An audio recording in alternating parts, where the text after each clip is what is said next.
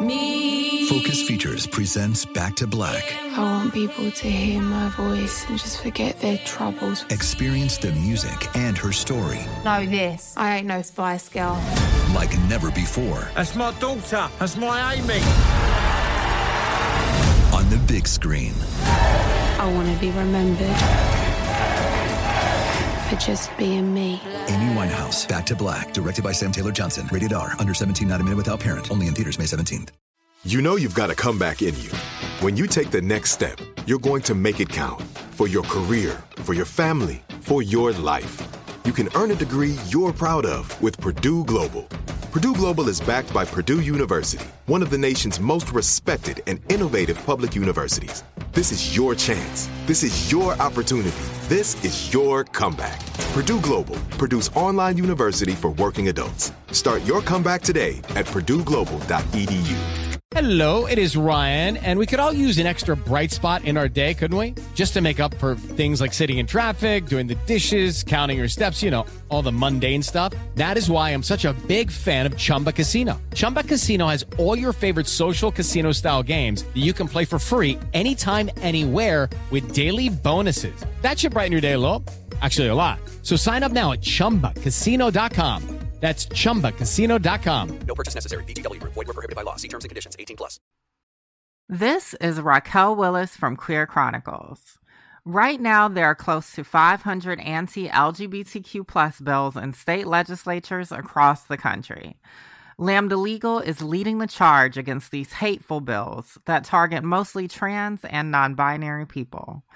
You can fight discrimination and help write the next chapter of Lambda Legal history. To learn more about their open cases and to donate, visit lambdalegal.org. That's lambdalegal.org. Hey, Lethal listeners. Tig here. Last season on Lethal Lit, you might remember I came to Hollow Falls on a mission, clearing my Aunt Beth's name and making sure justice was finally served. But I hadn't counted on a rash of new murders tearing apart the town. My mission put myself and my friends in danger. Though it wasn't all bad. I'm gonna be real with you, Tig. I like you. But now, all signs point to a new serial killer in Hollow Falls. If this game is just starting, you better believe I'm gonna win. I'm Tig Torres, and this is Lethal Lit. Catch up on season one of the hit murder mystery podcast Lethal Lit, a Tig Torres mystery, out now. And then tune in for all new thrills in season two, dropping weekly starting February 9th. Subscribe now to never miss an episode. Listen to Lethal Lit on the iHeartRadio app, Apple Podcasts, or wherever you get your podcasts.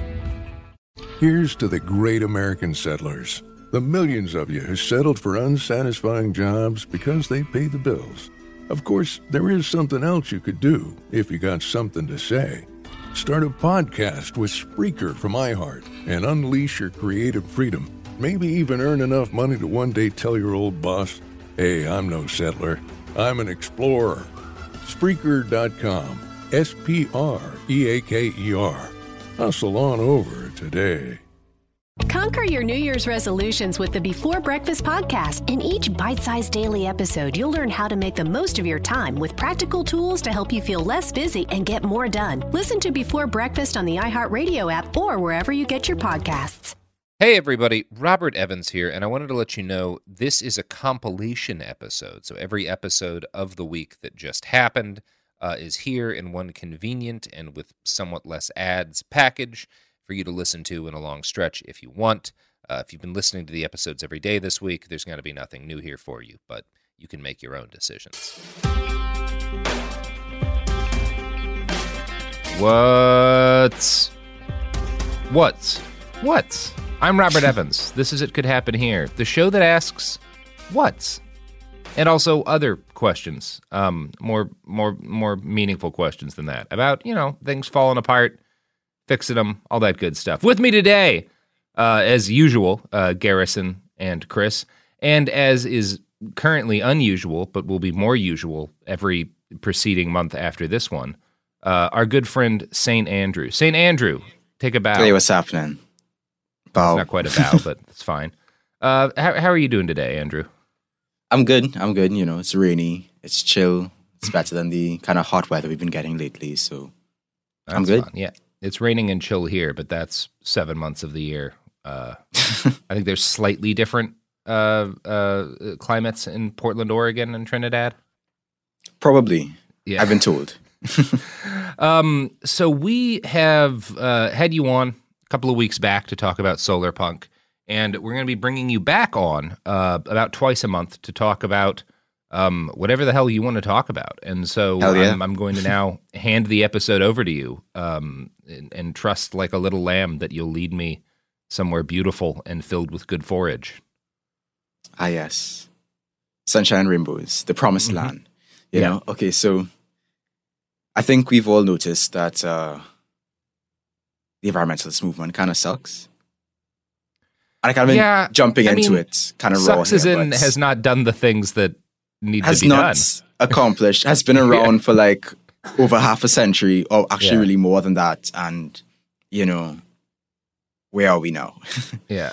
you know um of course we do have to confront and acknowledge that like there's the issue where oil companies literally suppressed a whole bunch of information and you know co-opted like a lot of the earlier movements and stuff but we've kind of known for a while now and we are still here so it's like what gives you know um i think there's a kind of an interesting phenomenon that i wanted to talk about today um known as soft climate change denial. So, are y'all familiar with that, or what do y'all think it is based on first impressions? Um, I mean, yeah, I, I've heard the term. I, I would think it's sort of, um, I mean, a number of different things, including the idea that, like, uh, well, there's nothing we can do, so nothing should be done. You know? Hmm. Yeah, yeah. What about what about you, Garrison? Yeah, mo- most of my understanding of the term is like someone like saying they like know that climate change is a thing, uh, like they they recognize that, but they are kind of more in denial of what solutions can be done to really change anything. That's generally Right, my right. understanding of the term when I see it like online or something. Yeah. Oh, what about you, Chris? Yeah, I usually see it with it's like it's usually in the context of people, you know, uh, it can- it can- in the U.S. There's the whole um, there's, there's whole political factions whose entire thing is saying like we believe in science, and then they'll go talk about like how much they believe in climate change, and then two seconds later The, they um, turn around and they're like signing the fracking law and sign liberals, right? authorizations. Yeah. so that, that that that's my understanding of it. Right. Yeah. Yeah. So, according to everyone's favorite source, um, Wikipedia, soft climate change denial is a state of mind acknowledging the existence of global warming in the abstract, while remaining to some extent impartial, psychological, or intellectual denialism about its reality or impact.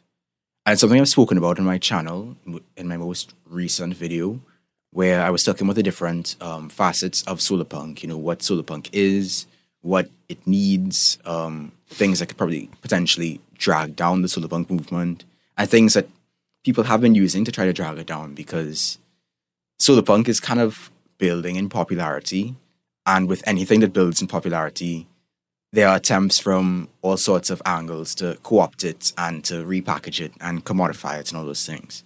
So I've kind of noticed with the solar punk phenomenon that there's this effort by people who profess to care about the climate and stuff to try to push it away from more radical directions towards something more appealing and appeasing to the status quo and to the system.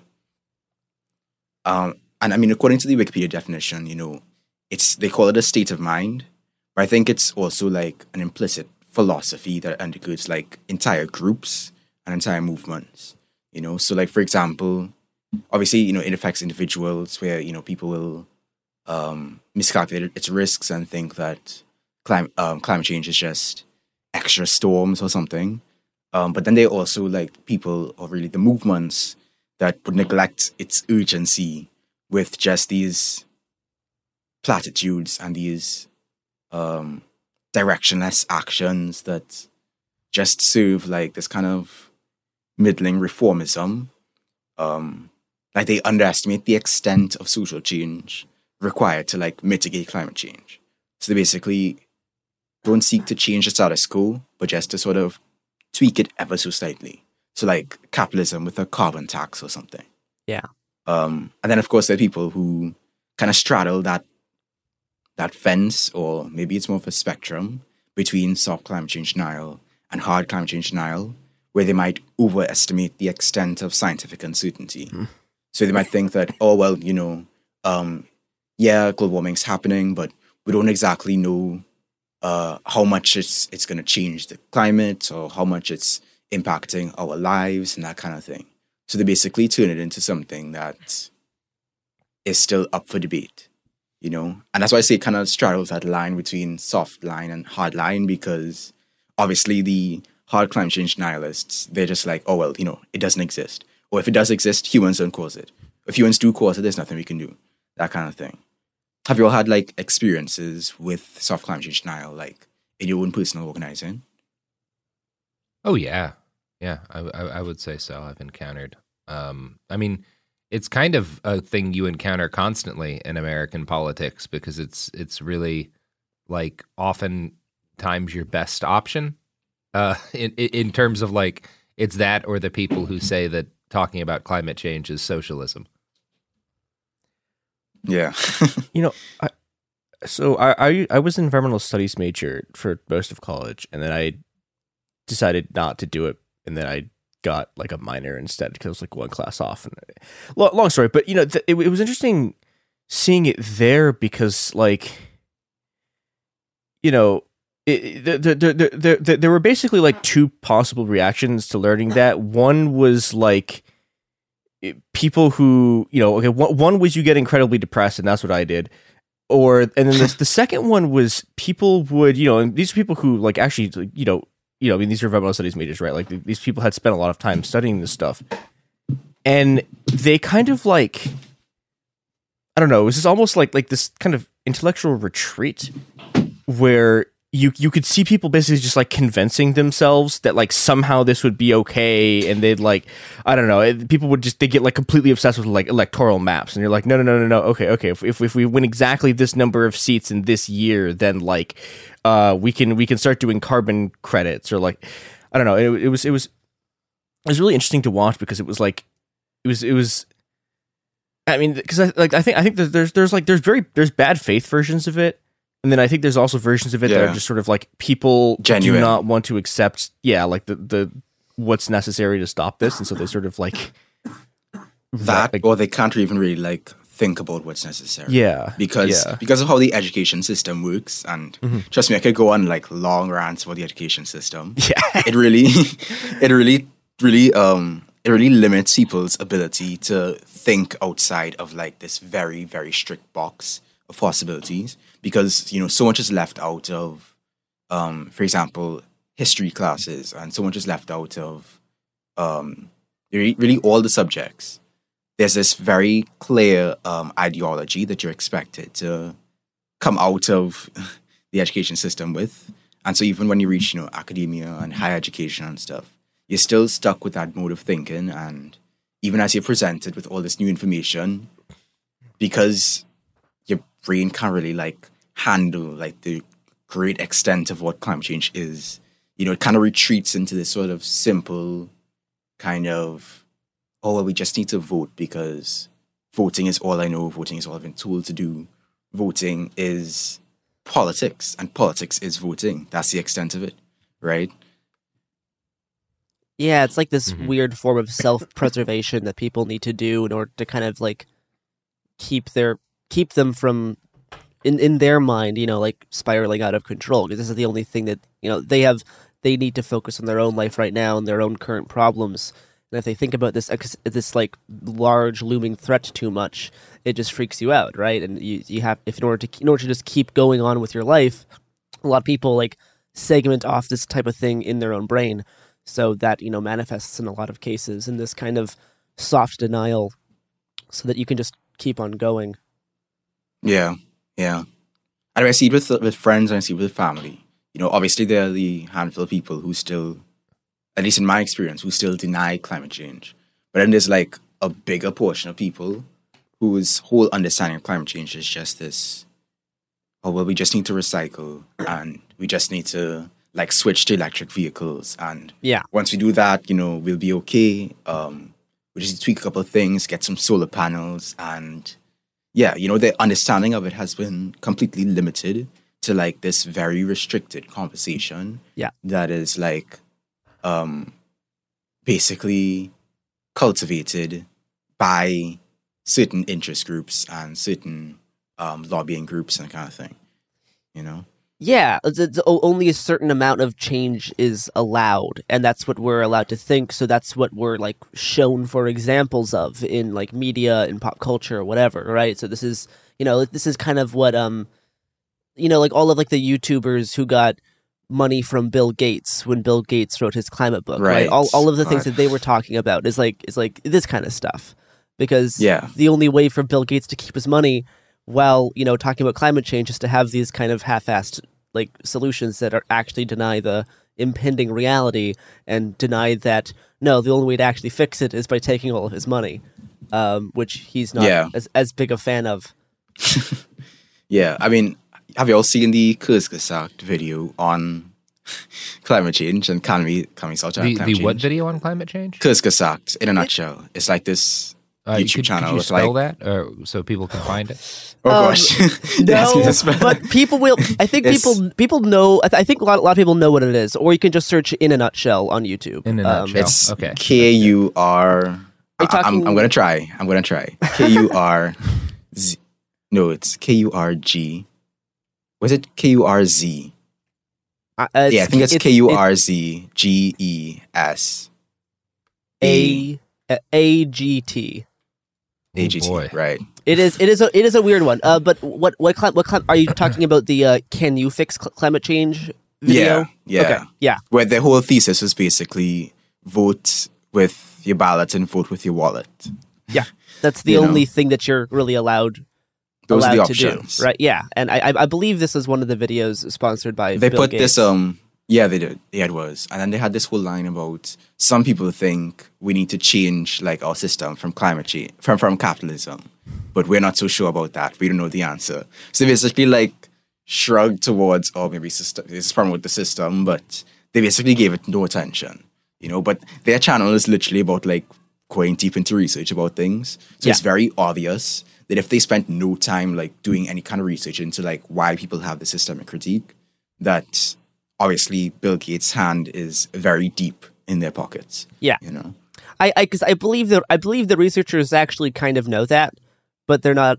They just can't say. They're not anything. allowed to. Yeah, and I mean, like, Yeah, it's- I think it's- they're making the the the the bargain a lot of people make, where they're like, okay, well, if we can push for you know the immediate necessary changes, uh, we can worry about you know stuff like that later on. It's it's just important to get something done, um, and so we'll compromise and we'll not we'll not call for what we know is actually necessary to to deal with the problem. We'll just we'll just go with a half measure because at least it's something. We got to do something now, right? Say the thing that's always been very grim about that to me is like you- you look about how how that plays out, right?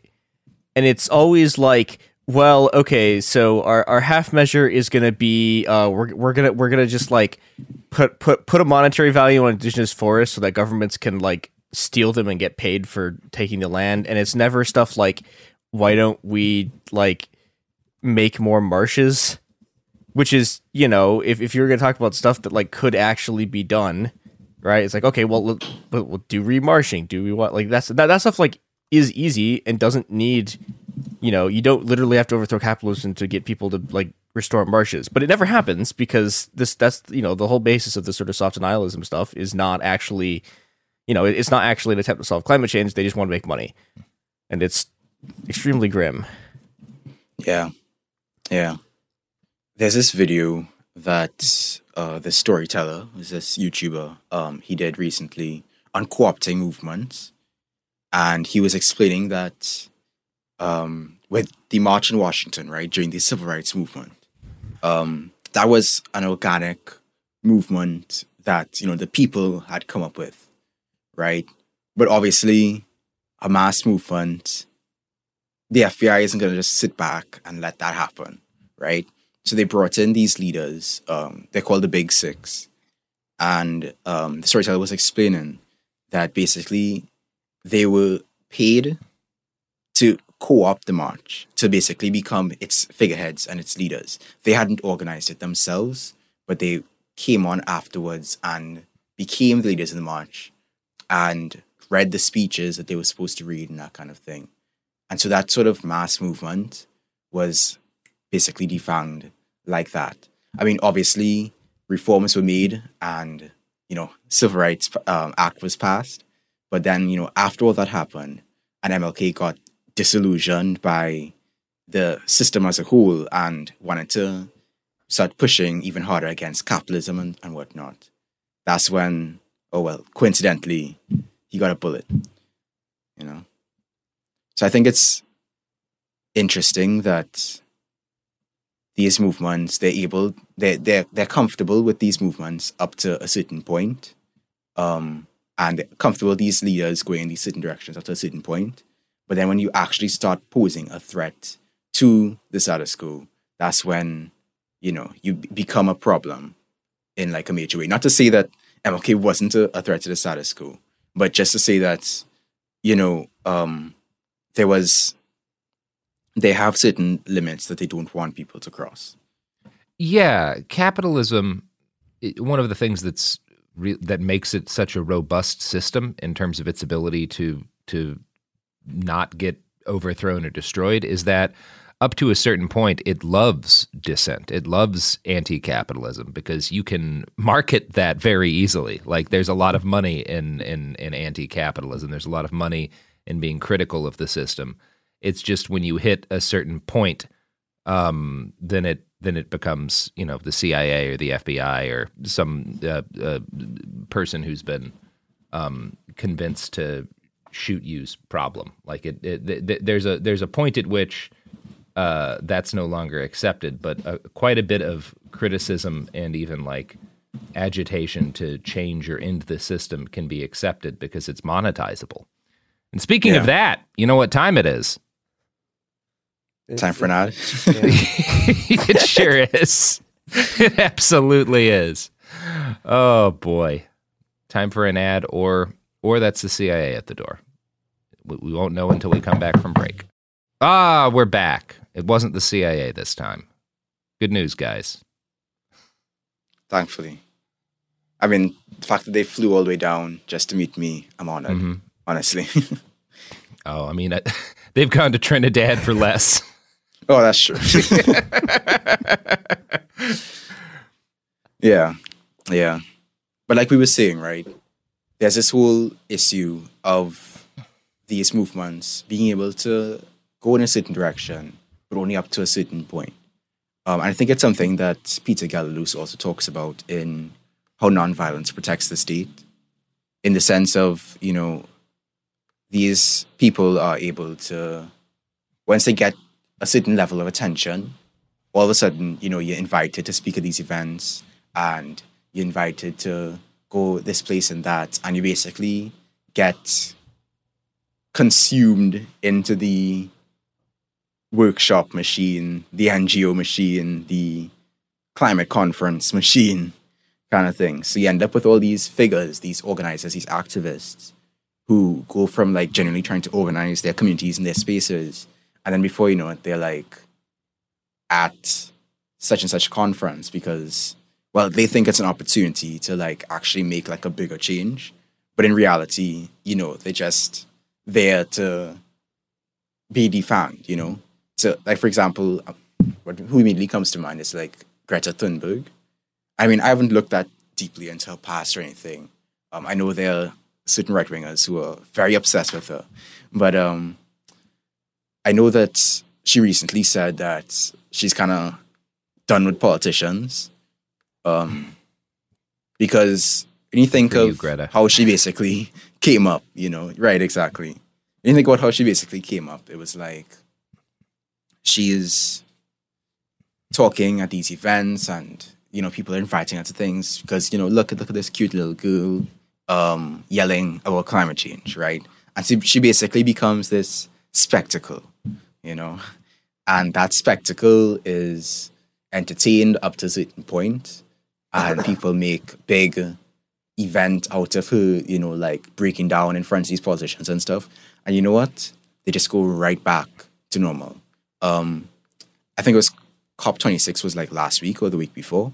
Yeah. Um, and representatives from, uh, or represent, I think the Prime Minister of Barbados was there and she had this, you know, big, great speech about how the global north needs to do more for, you know, these um, countries in the global south because, you know, they have a responsibility, that kind of thing.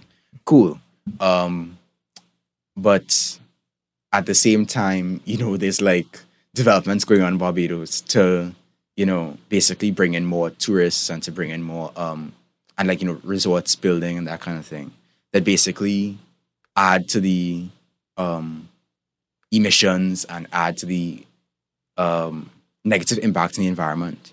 You know, same thing with like Trinidad's government. You know, like certain representatives of Trinidad went to COP26, including the prime minister, and you know they're all about things changing and you know the climate movement um, and climate change being real and actions need to be taken. And then like this didn't make it in like like mainstream news, of course, but in local news, basically right after um, Prime Minister and Tobago, Dr. Keith Rowley, he went and met up with like Shell, Yep. like representatives at Shell, to like basically bring the country and the company closer together. You know, um, because you know Trinidad is reliant on oil and that kind of thing. So obviously, these sort of leaders and these sorts of movements, they only go up to a certain point, and even then, so much of it is just this performance Yeah. and this um, act, basically. I'll I'll be I'm putting together a, a thing on COP26 right now um because I think it actually it does demonstrate a lot of the soft denial stuff that you're talking about cuz like the the biggest thing to come out of COP26 in terms of like actual deals is just uh progress on carbon markets and carbon offset credits. That's for there that's, that's really the only thing we actually got. Um, and I say Yeah, we, exactly. but not not like us, but like you know the people in charge. They they got this, and and the the the quote they gave was that the the, the being able to buy carbon offset credits, meaning that like you don't actually make emissions differences, so instead you you buy pretend emissions differences from other countries that actually did make changes. Um, so that you don't get penalized. So Right. that, that's, Yeah, what buy, that's what it's- buying the credits for. But they said they, they said buying the credits can potentially unlock trillions of dollars for protecting trees, expanding renewable energy, and other projects to combat climate change. And it's And that's just the thing, right? Tax Yep. the fuckers. Like, don't it, it- the climate credits. It's like um, it's the same as saying like Hail Marys because you you sinned and you went to your priest and confessed. It's like ah, I've I've I've done bad things to the environment. Tell me like how many times I need to go through this ritual in order to in order to cleanse myself of having Right, pumped carbon into the atmosphere.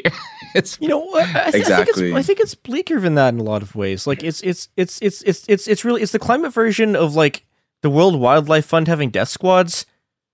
Like, Okay, just- now, you, Chris, you are very anti-death squad, and I think we need to deal with that at some point because hashtag not all death squads. yes, my Another- I, I I will need to be held to account for my strong anti-death squad stance. This is a Yeah, Yeah, you say that yeah. now, but you're going to get a death squad to fight the death squads, and then where are you going to be? See, Ano- Dead. Another, uh, another, and uh, it's like Death Squad exception. like you Uh, get, they get a Death Squad to fight your Death Squad, and then it's Mm-hmm. just like they cancel each other out. So then you have to get another Death Squad, and then so Yeah. you win. ah Marxist Leninism. basically.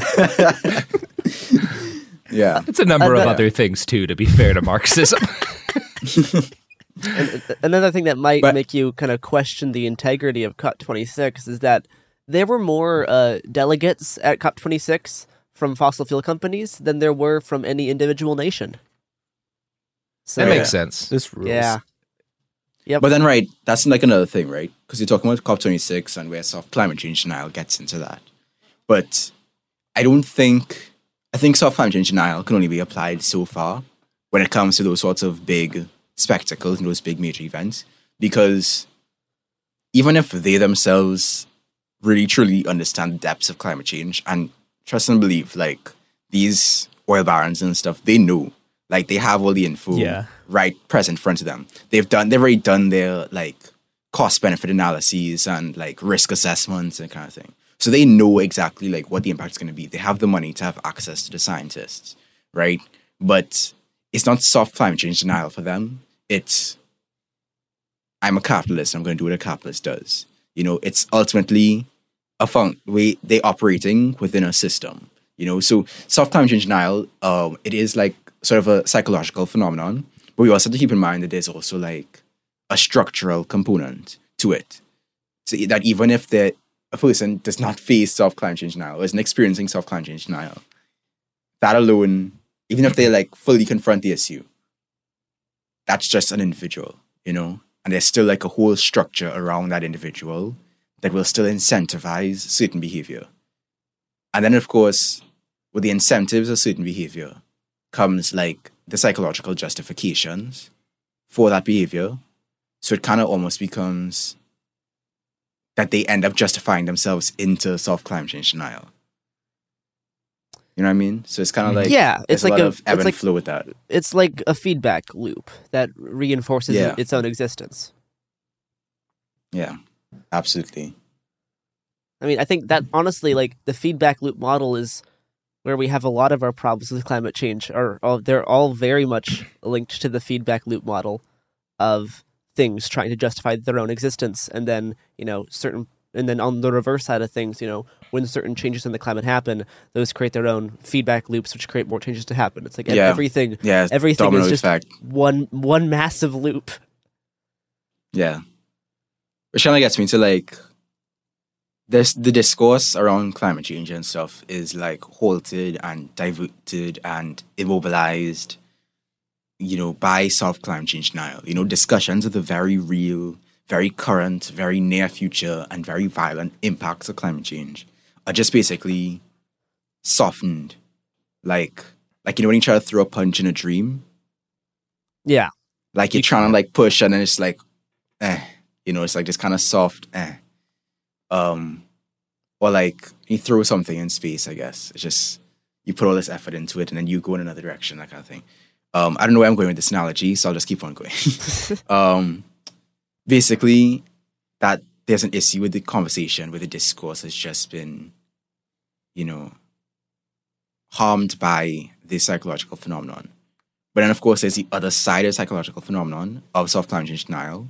Not the hard change denial side, but rather the I'm so on the opposite end of soft change denial that I'm like an inconsolable and like illogical and can't even imagine the possibility of anything happening kind of boom doomer. Yeah, yeah, the kind of the kind of extreme doomerism where you you recognize how you recognize that climate change is bad, um, but then you you see it as such a massive, overwhelming thing that it basically shuts you down from being able to do anything else, and you just like Exactly. There's really no point to do anything if it's going to be this bad. There's really no one's you know it's such a hard capitalism and the systems that are working to keep it going are such a hard thing to overcome that it seems like the best thing to do is just sit down and do nothing. Yeah. And that's the thing, right? Like these r slash collapse people, right?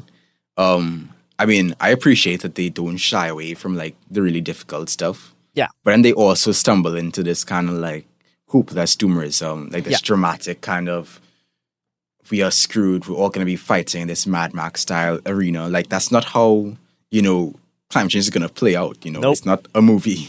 You know, Yeah. like things are gonna break down in certain places and other places are gonna um lock down in certain ways, but it's not gonna be like this sudden global devolution into madness like that. You know, that's not really how social change. That's not really how collapses have, Yeah. you know, function in history. You know, of course, we live in a like a global civilization, and previous collapses have been fairly localized. But Yeah. still, you know, climate change is both global and local. So there are certain changes that will only affect certain localities. This is something that actually the book Desert addresses fairly well, and I find Yeah, frustrating. that's what I'm drawing from. yeah, yeah, because but I, I find it really frustrating because especially on the online left, there's people who treat desert like the gospel, or at least they say they do, but they're actually extreme doomers who fetishize collapse. Um, and they're like, oh, ev- ev- everything's hopeless. Read desert. Yeah. But then you, but then But you that's read not the desert. message of desert. But you read desert, and you're like, no, desert. desert is like explicitly anti-collapse. It's saying collapse isn't going to happen. Collapse is a fantasy you tell yourself Yeah. to keep you going. And for those kinda like you the listening secular at home version who of, um, haven't heard of Desert, the Desert is a, a book that's available for free online about what's coming. Um, it's titled Desert because of an old quote about how empires um, leave nothing but deserts in their wake. Basically, like that's it's it's just like a thing that that uh, empire. I think the exact quote is like empires make a desert and call it peace. Yeah. Um, and it's it's basically discussing the fact, like not just literal desertification, but like um, that that's more of a more of a, better picture of like our future under climate change than kind of these these Mad Max dreams. This like slow dissolution of of resources and uh, uh, environments, um, and that that's kind of the yeah. It's a it's a good book. You can read it yourself, and it's it's quite influential online. Um, but yeah, as as Garrison pointed out, there are people who kind of take it in a in a direction that I don't believe the authors. I mean, clearly the authors didn't mean because they directly called out that kind of thinking. Yeah, yeah. It's kind of like some people treat like collapse and stuff as basically the secular version of like revelation in the Bible. Mm-hmm. Yeah, yeah, or it's or it's like the non-Marxist version of like the revolution. It's like it's like this this kind of mythical event to like prepare for and almost be excited for, but like it's it's fake. It's a fantasy. It, it's something we tell Yeah. ourselves to keep ourselves going as things are bad, but it's not. It's it's not real. Yeah, like any day now, the trumpets will sound in the heavens, and the scrolls will be broken, and Yeah, the great the great beast will arise from the sea, and you know all that vibe. Yeah. And I, I, I don't know what the solution is for that. I, I, I don't know how both on like the soft climate denial side of like how do you go about how do you go about because like the only thing we can really do is the people, you know, we know. How how do we go about and tell them that, hey, things are probably gonna be a bit worse than what you're preparing for. Um, and how do we tell the people who are doomers, hey, it's not gonna be like this weird dystopian thing that you're thinking of either it's like it's it's it's interesting because like they're both veering off in two opposite directions but it, it both kind of leads to the same point of kind of doing nothing one version is, one version of nothing is basically you know voting for stuff that's not that's never going to happen the other version is not just not doing anything in general um Yeah, and I, I i don't know how to how to reach those types of people very easily yeah. Which kind of brings me to like my thoughts on like how we move past soft climate change denial. Um, I don't think it's just a matter of like trying to like push like campaigns on people. I think it's gonna be like a very personal sort of Yeah. journey that each person has to go through, right? Because each person is different. Each person is like has different worries and dealing things in a different way, you know. Um, so like you want to keep in mind like people's mental health and sort of fortifying your mental health and helping people to fortify theirs because that, when it comes to mental health with regard to like climate change doing it in isolation in my experience has not really worked out. I think what has worked best for me is when i am with or i am connected with a group of people or even just one other person and when i'm feeling down about climate change because despite all my you know messages about solar punk and you know we can do this like that that's basically the message of my youtube channel you know i still experience you know, like those sort of doom Yeah. thoughts and feelings All- you know, all I the ju- I'm just not public about Yeah. it you Yeah, know? uh, and- but what and- i try to do is when i'm feeling those things i try to be with people who are not currently feeling that you know so we're not feeding off of each other's negative energies you know? Yeah. so like when i'm in a bad spot you know i have people around me who could lift me up and when they're bad, they're in a bad spot vice versa because it kind of comes in waves you know Yeah, absolutely. No, yeah, it's it's it's silly to deny those thoughts exist because they do. Like they're they're very they're a very easy neutral state, at least for me to slip into. Um, and the way to get around that is by doing chores at a farm. And sh- and shoveling poop and taking care of animals and cooking for people. That's like the way that I Yeah. can get out of that Yeah. kind of mindset. And you know, I not not to be too hard on all of the kind of doomer nihilists because there there is there there is a there is a there is like a, a sect of like doomer nihilists who use like the actual definition of nihilism which is like if if things don't really matter we should probably fuck some stuff up um and that's very useful right like if, if if you're if, if if you're on that train you're like yeah you should be tree spiking if if if, if you're okay with if you think nothing matters um and you are you want to be an actual nihilist then yeah you should make you should make destroy um just make sure it's focused on the people with actual power. Um, because if, if you're willing to do that, then great. We need we need as many as many people like that as possible. But it's certainly easier to do that once you have friends and once you're not stuck in this super depressed state all the time.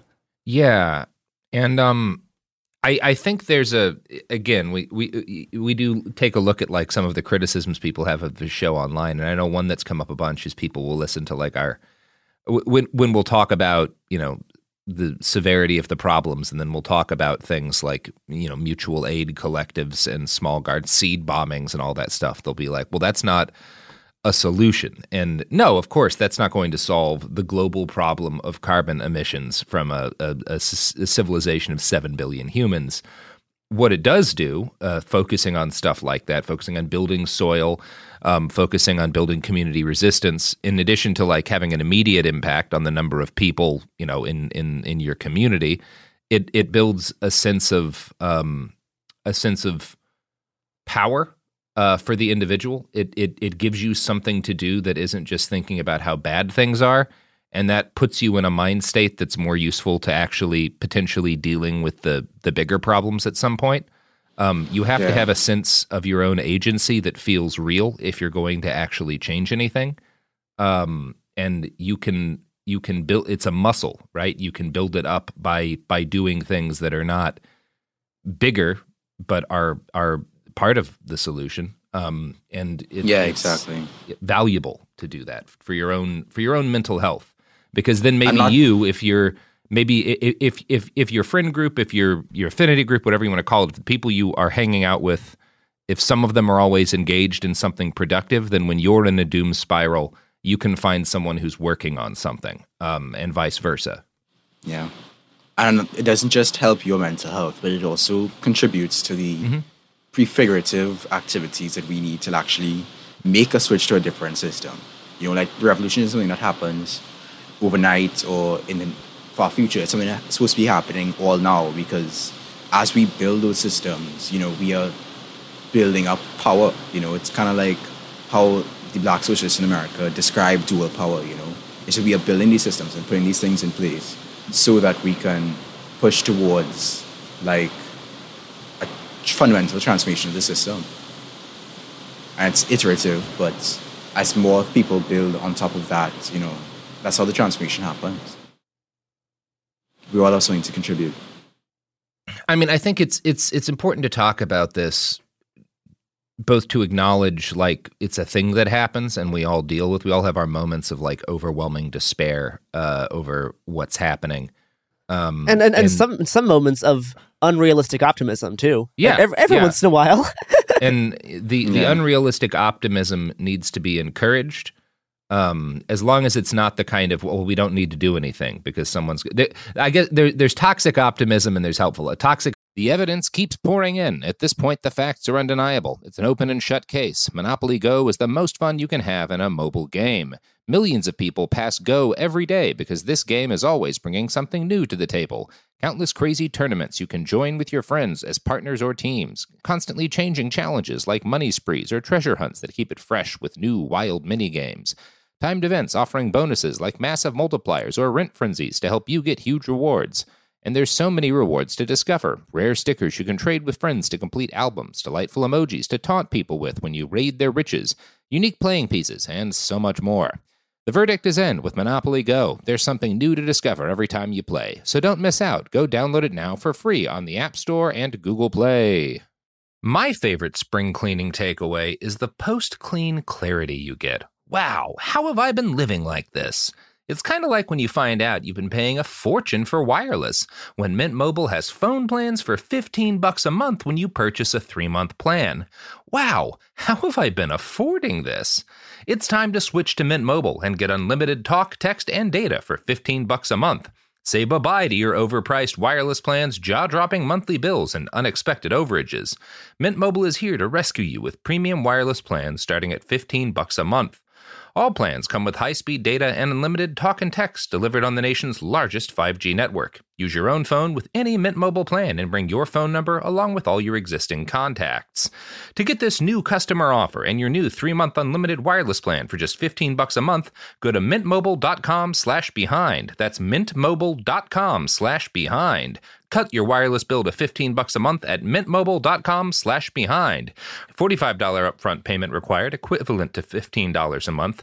New customers on first 3-month plan only. Speed slower above 40 gigabytes on unlimited plan. Additional taxes, fees, and restrictions apply. See Mint Mobile for details. Me. Focus Features presents Back to Black. I want people to hear my voice and just forget their troubles. Experience the music and her story Know this. I ain't no Spice Girl. like never before That's my daughter. That's my Amy. on the big screen. I want to be remembered for just being me. Amy Winehouse, Back to Black, directed by Sam Taylor Johnson. Rated R, under 17, not a minute without parent. Only in theaters May 17th. This show is sponsored by BetterHelp. We've all got a lot going on right now, especially this year. A lot of stress, different stresses, big things, small things, medium things, family things, friend things, loved one things, just, you know, things. And when we keep those things bottled up, they can start to affect us negatively. Therapy is a good way to get those things off your chest and to figure out how to work through whatever's weighing you down. Therapy's helped me learn positive coping skills and how to set boundaries.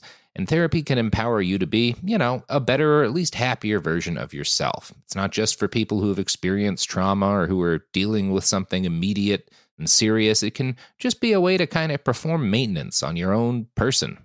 If you're thinking of starting therapy, give BetterHelp a try. It's entirely online, designed to be convenient, flexible, and suited to your schedule. Just fill out a brief questionnaire to get matched with a licensed therapist and switch therapists anytime for no additional charge. Get it off your chest with BetterHelp. Visit betterhelp.com slash behind today to get 10% off your first month. That's betterhelp, H-E-L-P dot com slash behind. Optimism would be like reading an article about some new carbon capture technology and being like, oh, cool, well, I don't need to worry. Um, but but most optimism, I think, is is positive. Um, and it, I think it's good to build a capacity for optimism by by building your your personal sense of of agency and power by by doing shit that helps. Um, and I, I think that accepting that you can do things that are meaningful um, and that uh, there are things to be done that can help the situation is a critical way of fighting against you know this uh, uh, uh, soft climate change denial, which which is a um, a major threat because there's I think honestly at this point more people who are subscribing to some form of soft climate change denial than there are people who are uh, just denying climate change in its entirety. Um, Yeah. And that's I, I think where a lot of the effort has to go. Uh, so I yeah I think this is a really important thing for people to understand and to be vigilant against. Absolutely. Yeah. All right. Well, Andrew, uh, where can the audience find you outside You can of find me- here right now? Yeah, so you can find me on my YouTube channel, St. Andrewism, and you can find me on Twitter at underscore St. True. Excellent. Well, you can find us here where you just found us. We'll, we'll be here tomorrow, unless this is a Friday, in which case we'll be here on Monday. Um, have a have a good, you know, life. Have a good life. Take care.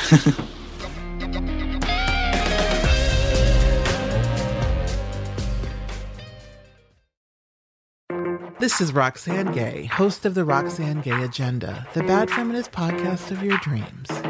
Now, what is the Roxane Gay Agenda, you might ask? Well, it's a podcast where I'm going to speak my mind about what's on my mind, and that could be anything. Every week, I will be in conversation with an interesting person who has something to say. We're going to talk about feminism, race, writing in books and art, food, pop culture, and yes, politics. I start each show with a recommendation. Really, I'm just going to share with you a movie or a book or maybe some music or a comedy set, something that I really want you to be aware of and maybe engage with as well. Listen to the Luminary Original Podcast, The Roxane Gay Agenda, the Bad Feminist Podcast of Your Dreams, every Tuesday on the iHeartRadio app, Apple Podcasts, or wherever you get your podcasts. From Cavalry Audio comes the new true crime podcast, The Shadow Girls. I always wanted to know what it felt like to kill somebody. And he started laughing. Prosecutors described him as a serial killer savant, picking up these girls, getting them in a position of vulnerability. When he got a hold of their neck, that was it. I'm Carolyn Osorio, a journalist and lifelong resident of the Pacific Northwest. I grew up near the banks of the Green River and in the shadow of the killer that bears its name. How many times did you bring the camera to One the river? time. Just one time. One time. He started fantasizing about having sex with his mother. Then he fantasized about killing her. But this podcast isn't only about tracking down the killer, it's about the victims. We stayed in the woods. He always liked to go to the woods. She was just, to all of us, kind of strange. You know how he feels about prostitutes? Listen to The Shadow Girls on the iHeartRadio app, on Apple Podcasts, or wherever you get your podcasts. Executive producer Paris Hilton brings back the hit podcast, How Men Think. And that's good news for anyone that is confused by men, which is basically everyone. Get an inside look at what goes on in the mind of men from the men themselves. It's real talk, straight from the source. The How Men Think podcast is exactly what we need to figure them out.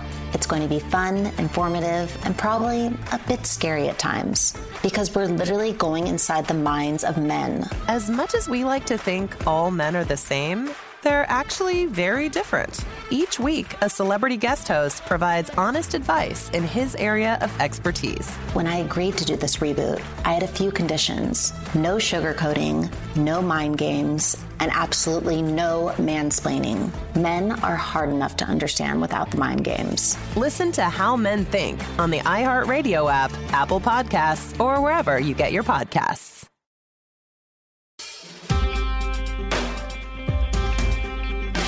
All right, welcome to It Could Happen Here, a podcast about things falling apart and also sometimes about how things have been falling apart for a while now. And today we're going to talk about how things were also bad in falling apart in the 2000s, which are a profoundly cursed time period. And specifically, we're going to talk about, I think, a part of the anti war movement that does not get much attention um, which is the port militarization resistance that happened sort of 2006 2007 and with us today to talk about this is two people who were part of this movement. Uh, we have juliana newhauser hello. Hello. And brendan maslauskas dunn. Yeah both of whom were uh, organizers and activists while this was going on. Yeah and uh, thank, thank you thank you both for being here. Yeah thanks for having us. So yeah as, as i was saying a bit in the intro I think that this is a part of the anti-war movement that is not very well known. I think I think a lot of people know about the initial stuff that happened in 2003 and people might know about some of the stuff that was happening against the war in Afghanistan like right when it started. But I don't think most people know that it like, you know, even after 2003 sort of doesn't work that it continues and that it continues sort of in forms that are that are very interesting. And and I, so I, I guess I want you to, to to to start out. I want to ask how we sort of got from the early part of the anti-war movement into this and how you two got involved. I would say that um, there's this narrative about the movement against the war in Iraq that there was the largest protests in human history at least at that point. I don't know if it's still true against the invasion. And then it didn't work and everyone kind of went home and ended there. And to a certain extent, that's true. But like you said, the people that didn't go home went in interesting directions.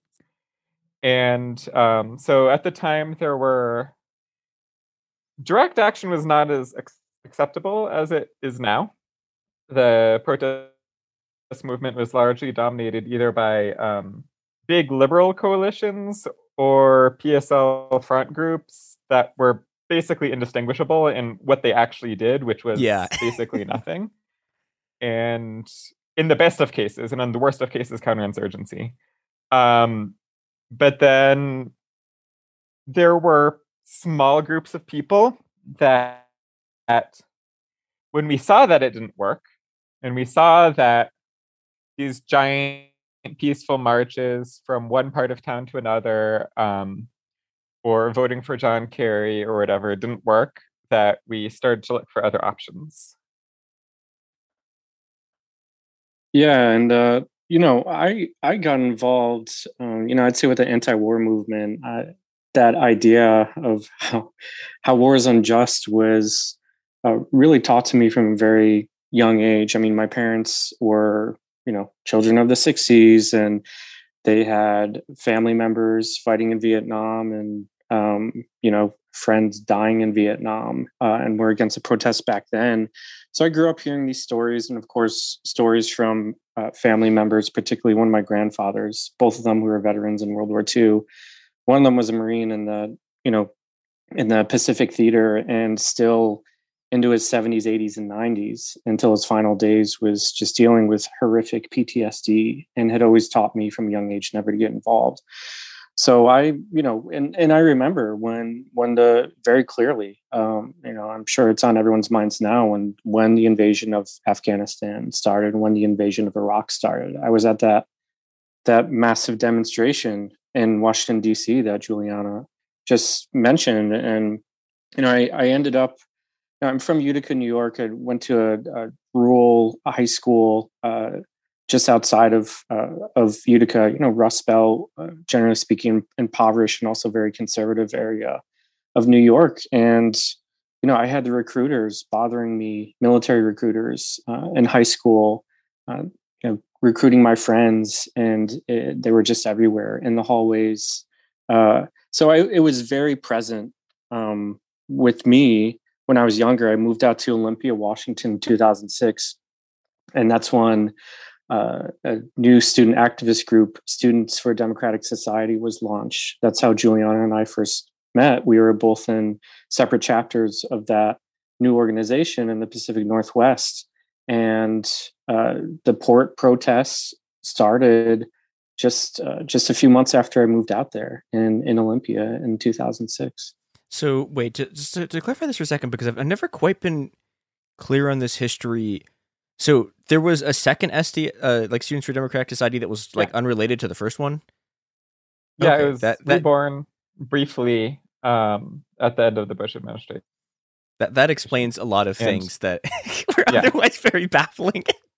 We're not that old. Yeah, we were definitely in the in the second, uh, the, you know, the rebirth of it. Um, so you know, I think it it took on some things in spirit, um, you know, but also was I'd say different in many ways, and and it was very active to me at least. It was very exciting to be a a member of that the new sds because there are over a dozen chapters in the Pacific Northwest, and it was a great way to connect with young activists all over the U.S.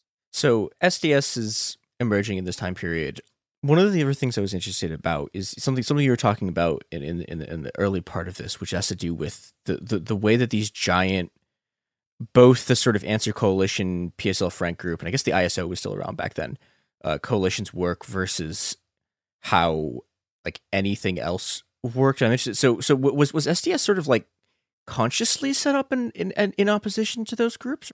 I don't think it was conscious, but it, there was just like, I mean, these days, I mean, like, there's a lot of controversy around PSL with like anarchist versus tankie politics. Mhm. None of that mattered at that time. Like, none of that mattered. The only thing that mattered was that Answer, which was the PSL front group, was completely fucking useless. Like, they completely indistinguishable from any peace police, um, liberal democratic front group. There was literally no difference, just in terms of their aesthetics, maybe. Like, is there a donkey or a hammer and sickle on something? That's the only difference we saw. So I don't I don't think there was it wasn't there wasn't like a conscious like political opposition to it. It was just like they're not doing anything. Mhm. And and so we had to look in another direction. Actually, you know, it's hard to keep track of the alphabet soup of authoritarian communist groups at times, but this was actually answer for those who don't recall. It was a front group for the Workers' World Party, the WWP. okay. Oh, which, yeah, I mean, it's it's hard to keep track, right? Yeah, it's it's the same thing. Like I, I think so. So okay, so, so for people who are sort of unaware of this, there's a network of connected but sometimes feuding like weird Stalinist cults that kind of re that kind of like they, they hold on through the, like the set the 80s and 90s and they start sort of rebuilding again around the anti-war movements in that period. That that's the PSL, that's the WP, that's answer like and and, and I, th- I think there's like eh, most like modern anti-war groups are also still these people, which is incredibly depressing. Something I want to talk a bit about at, at towards the end of this. But yeah, just for people who have not spent like the last half decade in the in the trenches of extremely weird uh, anti-war politics. So yeah, so so I- think we should get into how the sort of the, the first action starts in Olympia. Yeah. So, uh, and there were actually a couple actions that happened um, in the year preceding that I, you know, before I moved out to Olympia in 2006. It was not yet under the banner of PMR, Port Militarization Resistance. That was a name that was officially coined in, uh, you know, in, in May and June of 2006. And so, just to give you an idea, uh, Olympia, it's it's a college town, right? The Evergreen State College is there. It's also the capital of Washington State, so you have that going on. It's also a military town. It's a little over 20 miles south of what we called Fort Lewis. It's now called JBLM, JBLM, or Joint Base Lewis McChord. It's an Army and Air Force base. Now it's one base. Um, so you had all these, you know, different kind of elements uh, in, you know, in tandem in in that town. And the public port, uh, the Port of Olympia, is one of about 70 or so public ports in the state of Washington, some of which are, I mean, they're used for all kinds of things, you know, uh, for uh, commercial, private industry, but also the military and the US government. Uh, so, uh, you know, I, I heard from someone, I don't even remember who, that the military was sending a ship to the port of Olympia in late May of 2006. And this happened for 10 or so days. And it was just kind of a, a, a natural instinct for a whole bunch of us to go down to the port of Olympia. It was it was the war machine in our backyard, and the idea was to just block the vehicles. Uh, it started out with just uh, like less than 10 people, number of folks getting arrested, and that very rapidly culminated into larger protests every single day uh, and active blockades people uh, those of us like juliana myself and other folks using civil disobedience or what we prefer to call civil resistance to try and stop or at the very least slow down these Stryker vehicles and to give folks an idea of what a Stryker vehicle is you can look it up online but it's kind of halfway between um, you know a, a, tank and a humvee. It doesn't have the slats you know that a tank would have. Uh, it's you know and they were being used in both iraq and afghanistan for for raids of residential areas. They were really on the front lines of of the war in in both those countries and that's what we were trying to stop. I only got involved later um, because I wasn't living in Olympia at the time. Um, I was in another SDS chapter, um, but my roommate was from Olympia, and he had been involved in that first round of protests in Olympia before moving up to Bellingham. Yeah, and so like hearing his story has got me very excited because just like finally someone's someone's doing something. Like Yeah. someone's they're not just like you know, it's like everything else was just so liberal. like- Like whether it's marching from one place to another or writing to your Congress people or occupying their office, it was like asking someone else to do something, which you knew from the beginning they were never going to do. Yeah. and finally, this was finally someone was like actually getting into it. Um, I think the first one of the things that happened here was that um, they started to avoid um, the, there's there's kind of a geographical thing that I think um, for people who either don't know Washington or because they're normal people don't know like the port areas of these cities very well because it's like like unless you're a longshoreman like why are you would you go down to like the port of tacoma Yeah. like, there's nothing there Yeah, no. um but uh they kept moving it around because um olympia is also not very big. And um so it's there's really only two roads into the port which is very small. And so it was it's very easy to block it. Um and so then i think the first time that i got involved um was in 2007 um when they had moved it because they kept moving it around to try and switch things up and Wait, sorry, avoid they're they're they're they're they're, they're moving Um, the ship around. Is is that? They're wait, moving. what- no, it's like each moving? time Sorry. they had to make a military shipment, they would. um you know, It's like like once the ship was in the port, they would just have to go through with it. Hmm, okay. But then, um, you know, it's like every every six months or so, they had to make another military shipment, and they would change the port, usually each time, um, to try and let to basically to avoid us. It doesn't seem like this is like normal practice Yeah. um, the first time I had gone down was in um, Tacoma, which is a much, much, much more industrialized port than Olympia. It's you know it's like a big port, like a more normal port, I guess. And that one was honestly pretty crazy um, because you're just trapped in this giant industrial maze, basically at the mercy of the riot cops the best success we had was definitely at the port of Olympia. Um, I think in the in 2007 in Olympia was definitely I guess like the glory moment, which was um, when people were able to on and off like actually hold the port and control its entrances and exits. Yeah, and I want to, you know, just emphasize that, like the, the one, the the military changing their approach, right, to avoid us. So jumping from port to port with these different shipments, they actually went so far because we were so successful as a movement in the Pacific Northwest uh, to ship Stryker vehicles by rail out of the Pacific Northwest, uh, and even going so far as to uh, ports in Texas. Um, But you know, one one thing that we did is that we built up contacts with other activists, with longshore workers all up and down the West Coast in California. There are other activists we are connected uh, with in Texas, Hawaii, New Jersey, and New York.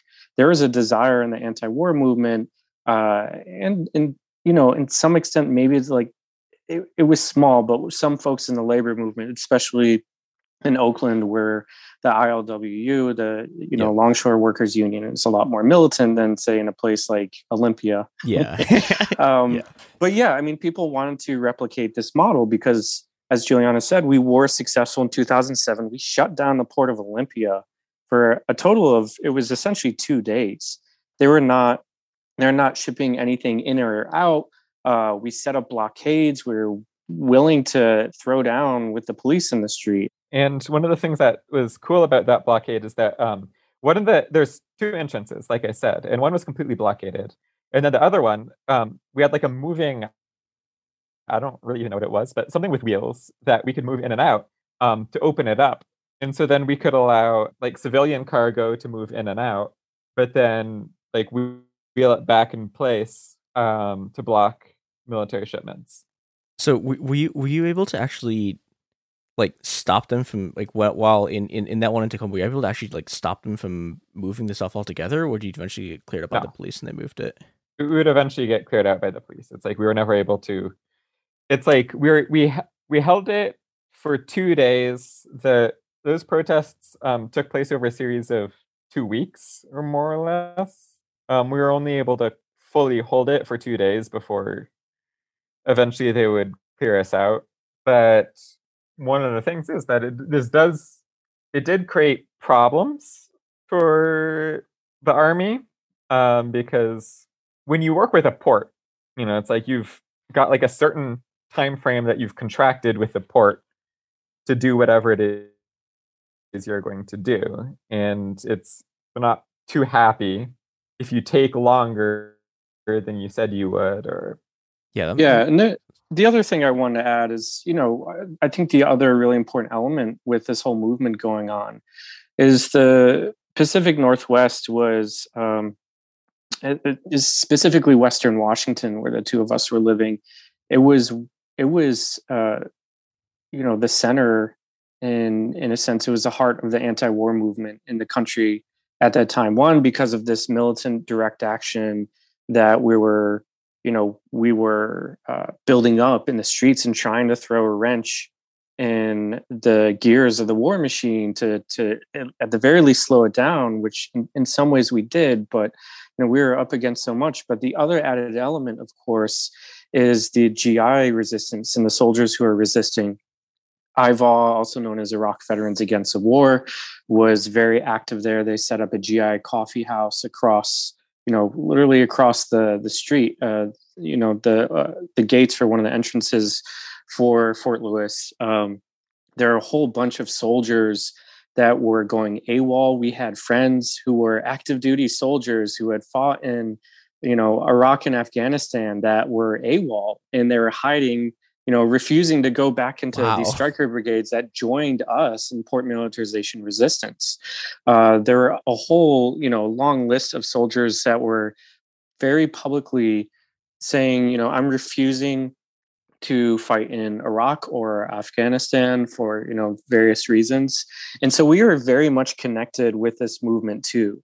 And and I think the higher ups in the military, they're they're hyper aware of that. They studied us very well, um, you know, to the point of actually you know, spying on us. So that's like a whole other element of the story too.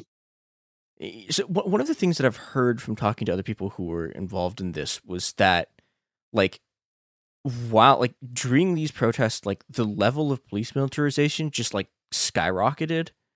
And like I, I remember I was talking to a friend about this. It was like you know if if you go back and look at like old System of a Down videos, you know they'll, they'll have these things yeah and you'll see these you see these riot police and like you look at them and it's like these people they look so much less armored than like the people that we have now and one of the things that I, I thought was interesting about this was that like th- this is i think one of the points where you start getting the modern riot police showing up that are just like you know completely encased in like armor and yeah i want to talk about just like the police response to this because I think that's that's another thing. I think I think there's never there's a kind of a tendency to sort of project back what the police look like in 2021 just onto the whole history of police. And i think it's like it's it's it's gotten worse even in the last 20 years. Yeah i mean uh, so i live downtown in olympia and probably just like a six minute walk away from the port of olympia uh, and and also very conveniently just a few blocks away from the police station. So so lucky us. So we actually saw you know, we could see from the front of down on the road, down on the sidewalk from the front of our house, uh, some of the military shipments going by, and, and we we we did see that absolutely. And at at times it was it was terrifying. I mean, I lived in an activist house we jokingly called HQ because that's just you know where it, because of its proximity to the port that's where a number of us were having meetings uh, you know around these protests early on in 2006 and um, yeah, I mean, we like they look like RoboCop, and it's something I had, I you know, I hadn't like I had been to like mass marches and demonstrations, like the RNC protests and DNC protests in Boston, New York, and like in Washington D.C. Uh, and so I would see these like riot cops but they were i mean ubiquitous in these port protests. It was like a whole army of them that was sent out. I mean when juliana, juliana said that things got kind of crazy at the port of tacoma protests i mean there was like a police riot you know? Like the cops went absolutely nuts. They're shooting people with tear gas and and pepper balls and and brutalizing people. I'd never before witnessed anything like that. And it got to the point in you know, in Olympia, where we we kind of knew early on that we were being traced by the police, uh, to the extent where, you know, one friend of ours was followed from our house to the bus station to take a bus to school by the police, and then was stopped and essentially assaulted by them uh, on the street. And we had another uh, fellow activist and uh, you know, roommate of mine who was going out to driving out with a few friends, uh, a few fellow activists from Olympia to Aberdeen, about an hour's drive. So Aberdeen, there's a Port of Grays Harbor there, pretty conservative small town. It's where Kurt Cobain is from. Home of the famous uh, Kurt Cobain themed McDonald's. Oh, they served billions and and billions served in that one McDonald's and Kurt Cobain's McDonald's. Uh, but yeah, I mean, they you know they they were they were following. They had orders, you know, the Washington State Patrol, to um, you know pull over uh, a car full full of known anarchists. There was alert gone out to all the police departments. They pulled them. They pulled them over they made him walk the line he was had you know wasn't drinking had no drugs like nothing in his system but they he was driving under like one mile per hour under the speed limit they arrested him for D, uh, DWI. You know, eventually fought the charges, sued them, uh, and you know won a big settlement out of all that. But that's just one example of many yeah. of the lengths that the police would go to. Uh, it was pretty severe. Even there's a uh, house of a bunch of anarchists, younger anarchists, uh, called uh, Pitch Pipe Info Shop in Tacoma, and that was also a big target. The police were swarming around them all the time. They had like cameras set up, like specifically just outside the info shop. Like there weren't ca- surveillance cameras there before, but then there's like, oh, we'll just conveniently put them on this one specific street corner. Yeah, I think like that was one of the things I was reading about this is you have that stuff, and then also, I think one of the scariest parts of this is that like army intelligence gets involved. And yeah, do you want to talk about uh, the man named quote unquote John Jacob, who was in fact not that? Yeah. So, uh, you know, I'm curious what what memories you have of our our good dear friend John Jacob, Juliana. I don't think I ever actually knew him in person, but he was the um, the moderator of the listserv, wasn't he? Yes, and... he was one of the moderators of our listserv now that I look back on it, I'm like the the port militarization resistance the Serb was always just like this dramatic shit show. and it's like looking back on it, I was like, oh, it was moderated by a, a cop that did nothing, did absolutely nothing to like establish order or, huh? I wonder if that was on purpose. Yeah, so I think there's definitely some things that happen. Like you know, looking back uh, from our vantage point today, it's like okay, things make a little more sense. At the time, though, I mean, we are in this movement, right? And so that means like meeting people where they're at. We would find all kinds of people that would like want to join the movement. Like I like I said earlier, like active duty soldiers that were joining. So I met this guy named John Jacob, and uh, he sent an email out to me. I was one of the contacts for the Olympia SDS group, and it's like, hey you know there's kind of like a parent organization that some old like elder activists are in uh, to kind of mentor us called movement for a democratic society. Very small never really took off but it's like i'm interested in getting involved. Uh, we met up in public and he seemed like an all right guy. I mean he was um, you know 40ish early 40s uh, he told me he had like you know been in the military for years and he actually still worked at fort lewis. So he was always open about that but it only went that far. He didn't ever tell us what he actually did there. And it wasn't abnormal for, you know, we had many folks that worked active duty, you know, on base and civilian civilian roles or, or soldiers, as I mentioned, that were in port militarization resistance. So he gets involved and he gets really involved with port militarization resistance. He goes to protests. He gets pretty close with this group of anarchists I mentioned who lived in Tacoma. Um, and he seemed like a really solid guy to to most of us. Um, and you know, things happen as as we progress, and you know, as the military responded to our uh, you know how effective we were in the anti-war movement and the GI resistance movement by changing their tactics. Uh, we noticed that okay, when we first started the protests, um, we we had the ability to catch the police by surprise by setting up, you know, a blockade here or having a surprise action there at this time or this port, et cetera, et cetera. And as time progressed, we found out that, you know, we were having these making these decisions for tactics and our strategy. We thought that we're in private. And then for whatever reason, the police kind of knew about where we were going to be before we even showed up. And that I remember that Like, clearly um, happening in 2007 in the port of Olympia. Yeah, in Tacoma, there were there's a lot of things like that. Like there was one time when there were like some people who um, had a meeting in a closed room with like all their they had taken like the batteries out of their cell phones. They had simply written on the whiteboard the time and place they were going to have their next meeting, which is going to be in a diner near the port. And so that way, if like if for any reason the room was bugged, it wouldn't be caught up because it was just written on a board.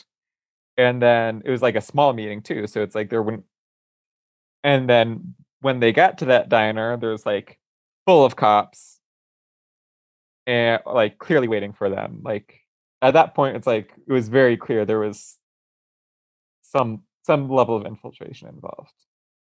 Yeah, and I think we from early on, like you know, we we knew our history. I mean, you know, one of our, our fellow activists in PMR and, and a friend of ours, Peter Bohmer, is a professor at the Evergreen State College. He was in the original SDS back in the '60s, and you know, he was essentially a, a political prisoner for a couple years in both Massachusetts and California. Um, I mean, the feds essentially tried to assassinate him um, back in uh, in the 70s when he was active in the anti-war movement in San Diego. Like we knew, you know, former Black Panthers, and we read our history, so we knew about the history of COINTELPRO, the counterintelligence program of the 60s and 70s, and the war on the anti-war and civil rights and Black Power, American Indian movements, etc. Um, so we knew, you know, just intuitively early on. Uh, but there was one thing that happened in particular which prompted some of us to file for a public records request with the city of Olympia. And uh, another activist is walking down the street in Olympia. I'm a member of the Wobblies Industrial Workers of the World Union, and we had like a one of those metal newspaper boxes downtown, and it was locked to a pole, um, you know, with a bike lock. And there are some city workers there with a pickup truck, and they're cutting the lock to this newspaper box and they threw it in their pickup truck. And so our, you know, this friend of ours was there and was like, what, what the hell, what are you doing? What's going on? And one of the workers just kind of shrugged and was like, I don't know. The police told us to do this and they drove off. Like they stole, you know, our, essentially like our union property or whatever. Um, so we had a, you know, our, our lawyer friend Larry Hildes and the National Lawyers Guild, uh, you know, call and kind of threaten the city, and and then a number of us got together, like, hey, you know, let's do like a public records request um, with the city of of Olympia, freedom of information law, right?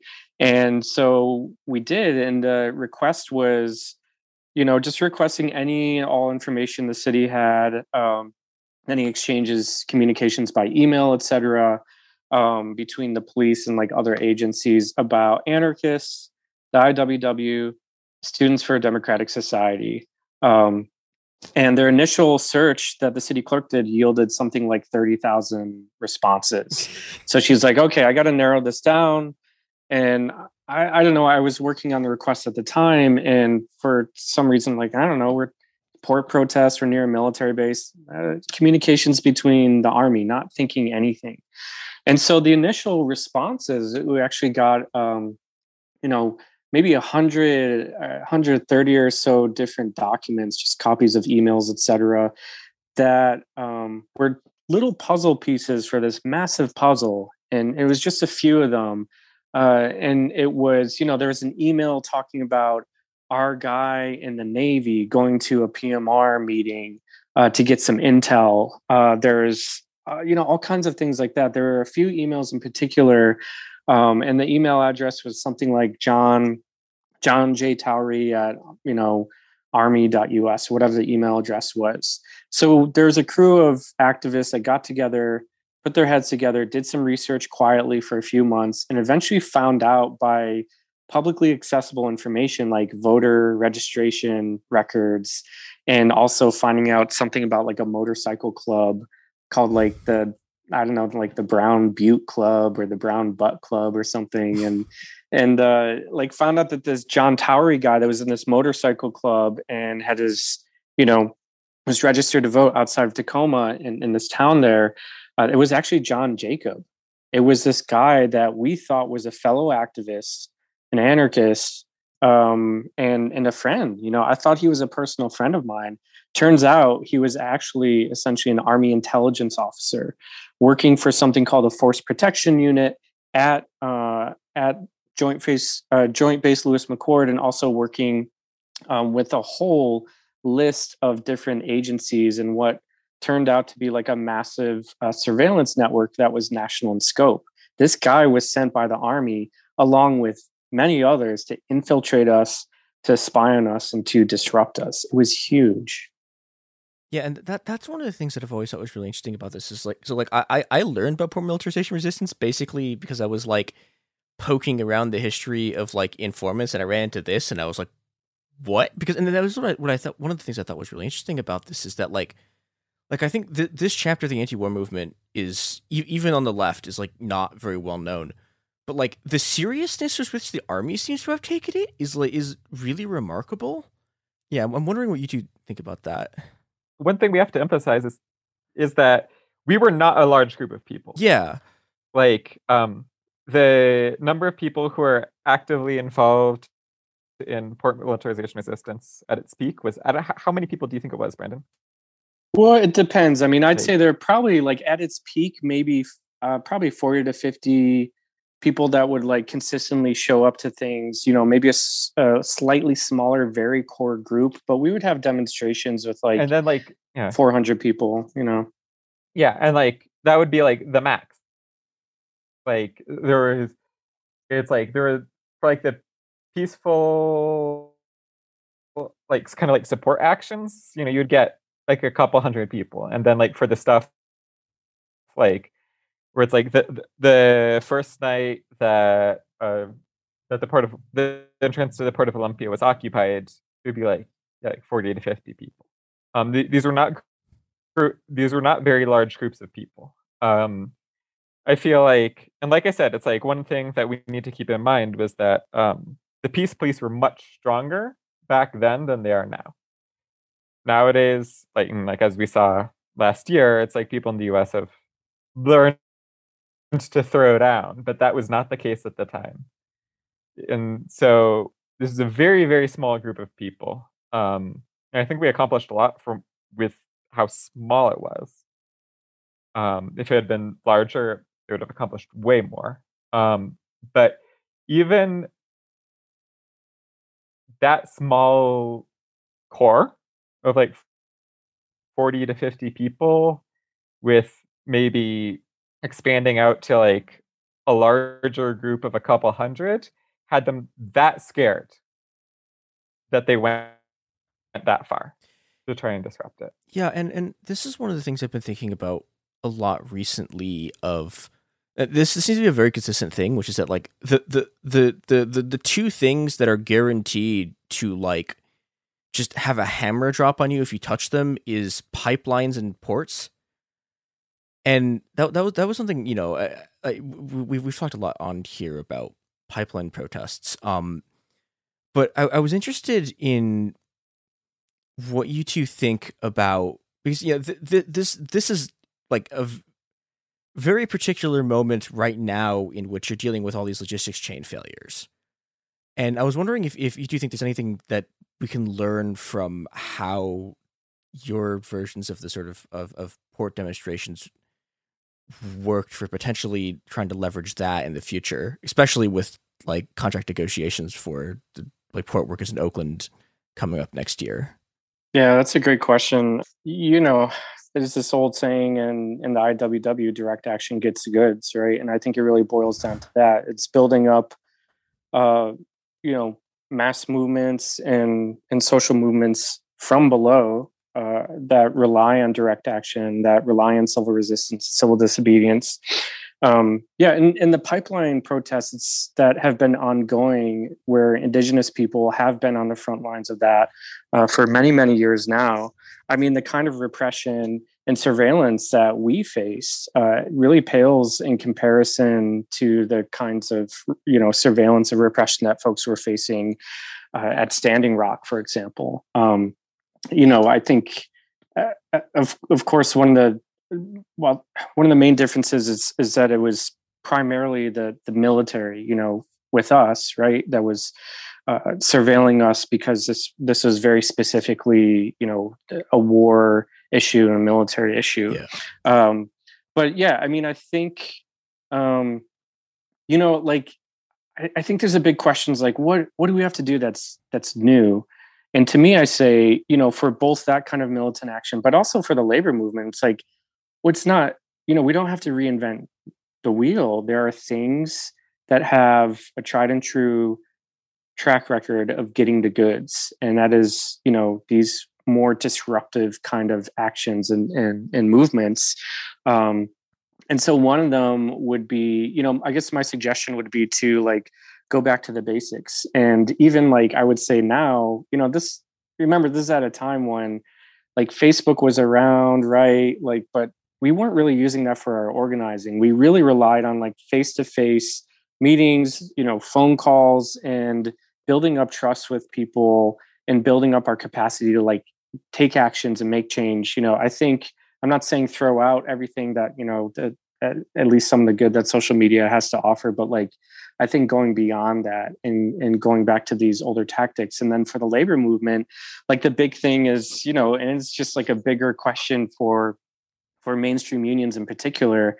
Uh, i mean they're the, the whole idea of like union contracts is that workers also lose a lot. Yeah they get some things but uh, business owners and bosses have rights carved out in in those contracts. And with the longshore workers i mean the difficult thing with that of course is like there would be some symbolic strikes that of course like longshore workers have done and continue to do you know around like the war in uh, iraq historically supporting mumia abu jamal mayday etc uh, like in oakland um, but they have some things for that written into their contracts. And Mhm. you know for all these other like unions it's like well you know we can't strike at all for uh, for the next two years or next three years whatever the life of the contract is. Like i think it's a bigger question and challenge for the labor movement to move beyond that and not be put in this straitjacket of of contracts like that.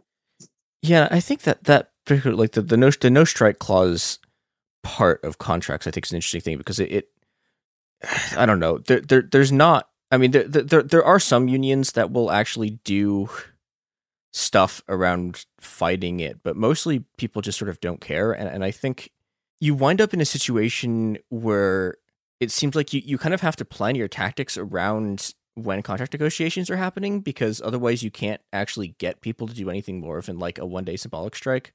Yeah and or you know the challenge is like you know we have this great american tradition that's not The evidence keeps pouring in. At this point, the facts are undeniable. It's an open and shut case. Monopoly Go is the most fun you can have in a mobile game. Millions of people pass Go every day because this game is always bringing something new to the table.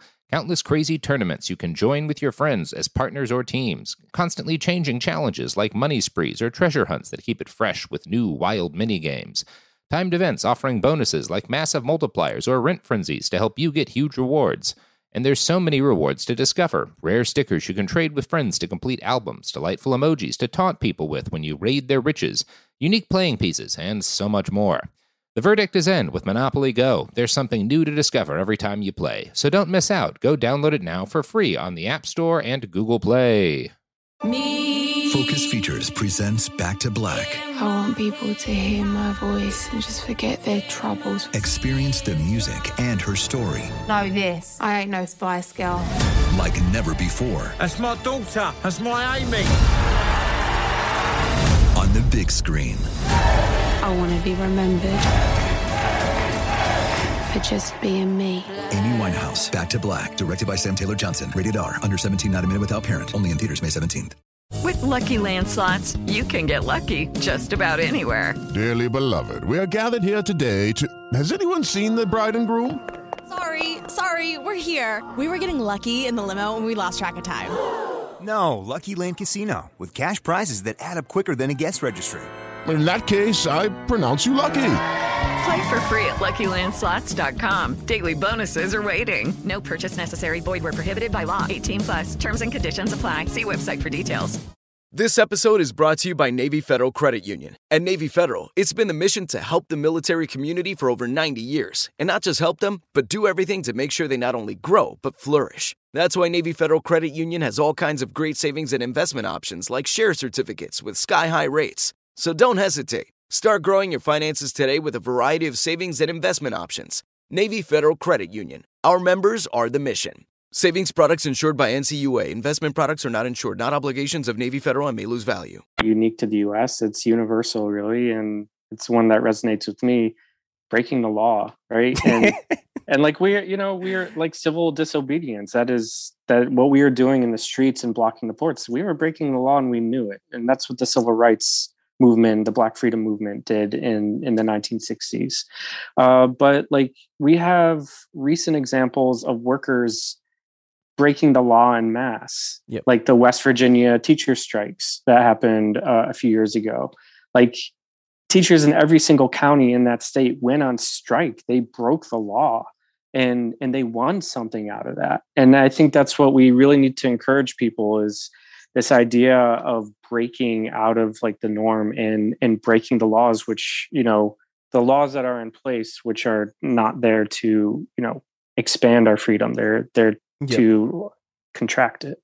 Yeah, one of one of my friends had a joke about what, what was the exact line? It was uh, it's it's only illegal if you get caught, and it only matters if you lose, which I think is a good way of thinking about uh, both Yeah, breaking absolutely. the law and yeah, and you know, yeah, and, and I think it's also like it's, it's worth mentioning that like the other side, the law doesn't matter to them at all. Like they just tear it up and like light it on fire constantly.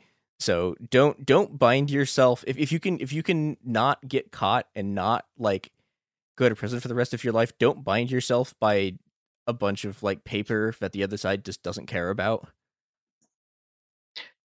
Yeah, and that's an excellent point because that's the big thing, you know, with the army and law enforcement in general, like surveillance of us. They were, and the police, just their actions or brazen actions on the street, like the riot police. Um, they were just breaking the law all the time. They absolutely have a deep, visceral hatred of the Bill of Rights, of civil rights and civil liberties. And so there were a number of, you know, court cases that sprung out of, um, you know, this movement. There was a case called Panagakis v. Uh, another Juliana Panagakis was another PMR member, co-plaintiff in that case. And, you know, it was a, a case against the army that, you know, we, we waged and brought up to the Ninth Circuit Court of Appeals and, you know, eventually lost and and could have brought it to the Supreme Court, but didn't. But you know, like the the other thing is like the violation of the Posse Comitatus Act. Uh, it was a whole other thing. You, you know, we don't have to get like so tied up into like the legalistic uh, thing, but like the point, your point is valid. Like they don't care about the laws that are already there. They'll they'll just uh, intentionally break them, uh, break their own laws that they have set up, and you know they'll just get a slap on the wrist because that's really all that's all that happens to them. Mm, I think I think I think that's a good note to end on. Uh, break the law. It's fake. It's also bad. Um, do do you two have anything you want to plug? Other than that, other than you know Other encouraging people to break the law, do anarchism. Blockade your local port. yeah, uh, yeah. I mean, I I think it's you know I, I guess just encourage people to do as you know it sounds like what what you're doing by having us on the show. And like there are some in our very recent history um you know movements and wins that we all as activists today can still learn from. And i think part of that um you know i don't want to call us elders because we're not that old but like a, one part of that is like making sure like our movements are still like multi generational and like we we learn from each other and also as as Juliana and I did like I mentioned earlier like we learned from the movements of the past SDS the Black Panthers uh, the Black Freedom Movement etc um, but there's a lot that you know these these struggles I think have to offer us today All right. Well, thank thank you thank you both for talking coming on and talking with us. Thank you for having us. thank you Well, this this has been It Could Happen Here. Uh, find us at Happen Here Pod on Twitter, Instagram, and the rest of our stuff is at Cool Zone Media at the same somewhat accursed social media places. I don't know why I'm saying somewhat. They're just accursed. Yep. See you next time, whenever that is.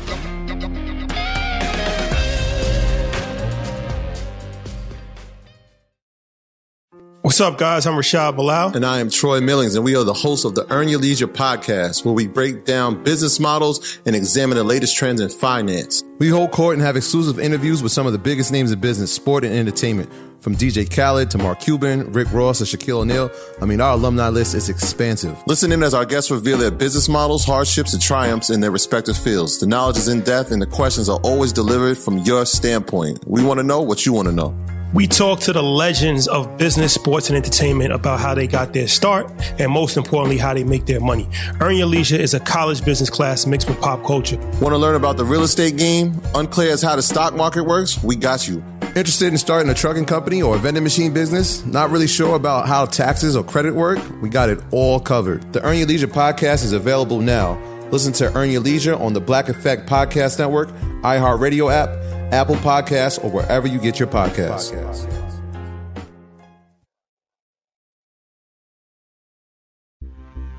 I'm Jake Halpern, host of Deep Cover. Our new season is about a lawyer who helped the mob run Chicago. We controlled the courts, we controlled absolutely everything. He bribed judges and even helped a hitman walk free. Until one day when he started talking with the FBI and promised that he could take the mob down. I've spent the past year trying to figure out why he flipped and what he was really after. From my perspective, Bob was too good to be true. There's got to be something wrong with this. I wouldn't trust that guy. He looks like a little scumbag liar, stool pigeon. He looked like what he was, a rat. I can say with all certainty, I think he's a hero because he didn't have to do what he did, and he did it anyway. The moment I put the wire on the first time, my life was over. If it ever got out, they would kill me in a heartbeat. Listen to Deep Cover on the iHeartRadio app, Apple Podcasts, or wherever you get your podcasts. After 30 years, it's time to return to the halls of West Beverly High and hang out at the Peach Pit. On the podcast 9021 OMG, join Jennie Garth and Tori Spelling for a rewatch of the hit series Beverly Hills 90210 from the very beginning. We get to tell the fans all of the behind the scenes stories that actually happen. So they know what happened on camera, obviously, but we can tell them all the good stuff that happened off camera. Get all the juicy details of every episode that you've been wondering about for decades as 90210 superfan and radio host Sisanie sits in with Jennie and Tori to reminisce, reflect, and relive each moment from Brandon and Kelly's first kiss to shouting, Donna Martin graduates. You have an amazing memory. You remember everything about the entire 10 years that we filmed that show. And you remember absolutely nothing of the 10 years that we filmed that show. Listen to 9021 OMG on the iHeartRadio app, Apple Podcasts, or wherever you get your podcasts.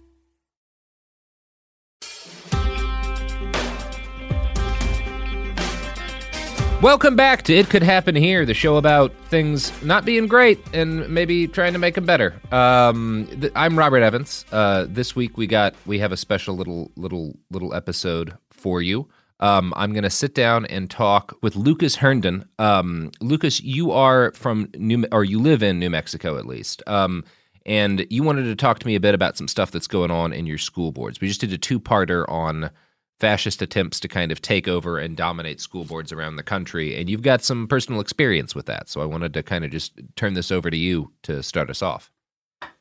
Yeah. Uh, thanks, Robert. Thanks for having me on the show. Um, yeah, my name is Lucas, and I live in Las Cruces, New Mexico, which is in the southern part of the state. We're close to the border for people that are interested. Um, and yeah, I like, you know, the my experience that happened last week is sort of the quintessential it could happen here yeah, um, it, it done did. Yeah, it done did exactly. Yeah, Las, uh, Las Cruces, um, politically speaking, is actually a very progressive little town. Oh yeah, I mean, um, in general, New Mexico has been for what you know, however you consider that progressive or not, is has been blue for quite a while, as in terms of like voting. Like it's not, uh, it's not like Texas politically, at least. Right. That's yeah, yeah, exactly. Yeah, we voted for we voted for Bush the first time but have voted blue every election since 2004, yeah. like federally. So yeah, in my little stretch of the of the state, our congressional district has been red, but the city of Las Cruces, which is the like we're the biggest city in the southern part of the state, we're the second biggest city in the state. Um, our city council has not only been Democratic, but like progressively Democratic. Mm-hmm. Um, we have, um, as of this recent election, you know, from the beginning of November, we now have an all-female city council. Um, there is uh, at least we have um, uh, one, one if not two. Trying to think. Sorry. Currently, there are two um, folks on the city council who have immigrated from Mexico in their life. Um, one will still be on. One is now running for Congress. Um, we have um, the school board that currently is sitting is generally progressive, and the one we just elected, we just elected our first um, openly queer person onto that school board. Um, our little group of of legislators that go up to Santa Fe every year is very progressive. So again, just to kind of reiterate, like Las Cruces, New Mexico, pretty progressive little place, and yet at the school board meeting last week, um, totally dominated by a public attendance of very far right extremists um, spouting all kinds of nonsense about all kinds of things. So yeah, it was pretty wild. Yeah, and this I mean this has happened this happened in Portland, Oregon too, which is also famously I don't know, I wouldn't call Portland politics progressive, but solidly democratic. Um, Right. And the school board meeting gets taken over by by far right activists. This is a yeah. So w- when did you kind of first become aware of this? Well, so um, it was it was a weird convergence of my personal and my and my private, or I'm sorry, my personal and my professional life, where I um, I work for an organization called Progress Now New Mexico. So it's like I do progressive politics for a living, but um, and, and a colleague who works for the ACLU here had asked if I would go and help lend support uh, to this gender inclusion policy that the school board was going to be um, commenting on. They weren't voting on it that day. It was what's called a first reading. And she asked if I could go and if I could, you know, just speak. And I was like, yeah, absolutely, be happy to. So I was going to go and, and talk about this in a, uh, per, uh, I'm sorry, professional capacity. And then that day, um, as like before I went to that, um, my daughter, who's in middle school, texted me a picture. A bunch of kids had um, on Monday of, of last week, which was um, like Trans Awareness Week or Trans Visibility Week. th- Some kids had shown up wearing trans flags and pride flags on that Monday. The following day, that Tuesday, some kids showed up wearing um, thin blue line flags in res- in response, like indirect response. Yeah. Um, and and my daughter and you know my daughter is aware enough to know what that means. So she texted me and was like, "I can't believe this shit," and I was like, "I know." Um, so then I'm like, right. So then I'm like, okay, well now I want to go speak about this gender inclusion bill or policy personally, right? Like now it like has impacted me. Um, so I show up at uh, you know about an hour before the meeting's supposed to start because the third thing that kind of happened was that I um, I am I'm on like a bunch of mailing lists because of my job, and sure enough, the local GOP, um, who is not very active because again they kind of lose all the time, they sent out a like come show up at this thing, you know, email. So I showed up early thinking, okay, well, I want to see if there's going to be something. And at first I was like, oh, like I don't think they showed up. I don't think that they turned out. That's good. But it turns out they were all like hiding in their cars so that they could like swarm the building at once. And so then, like about half an hour before the meeting, they all walked in at once. And, and, like I, I was already sitting inside the room, and they all came in at once, and they took over all the chairs. There was standing room only. Um, to the point where like the there was a bunch of FFA kids that were there that was supposed to be recognized for you know FFA something or other, and like they had to kick some people out so that they weren't violating the fire code. Um, that's how many. Yeah. So anyway, that's kind of how it all. That's the setting for where this all happened. Um, it turns out that at the same meeting there was going to be a policy discussion on a different policy that had to do with New Mexico's revision of social studies standards. Um, and of course, that got everybody hot and bothered about so called CRT, which isn't a thing.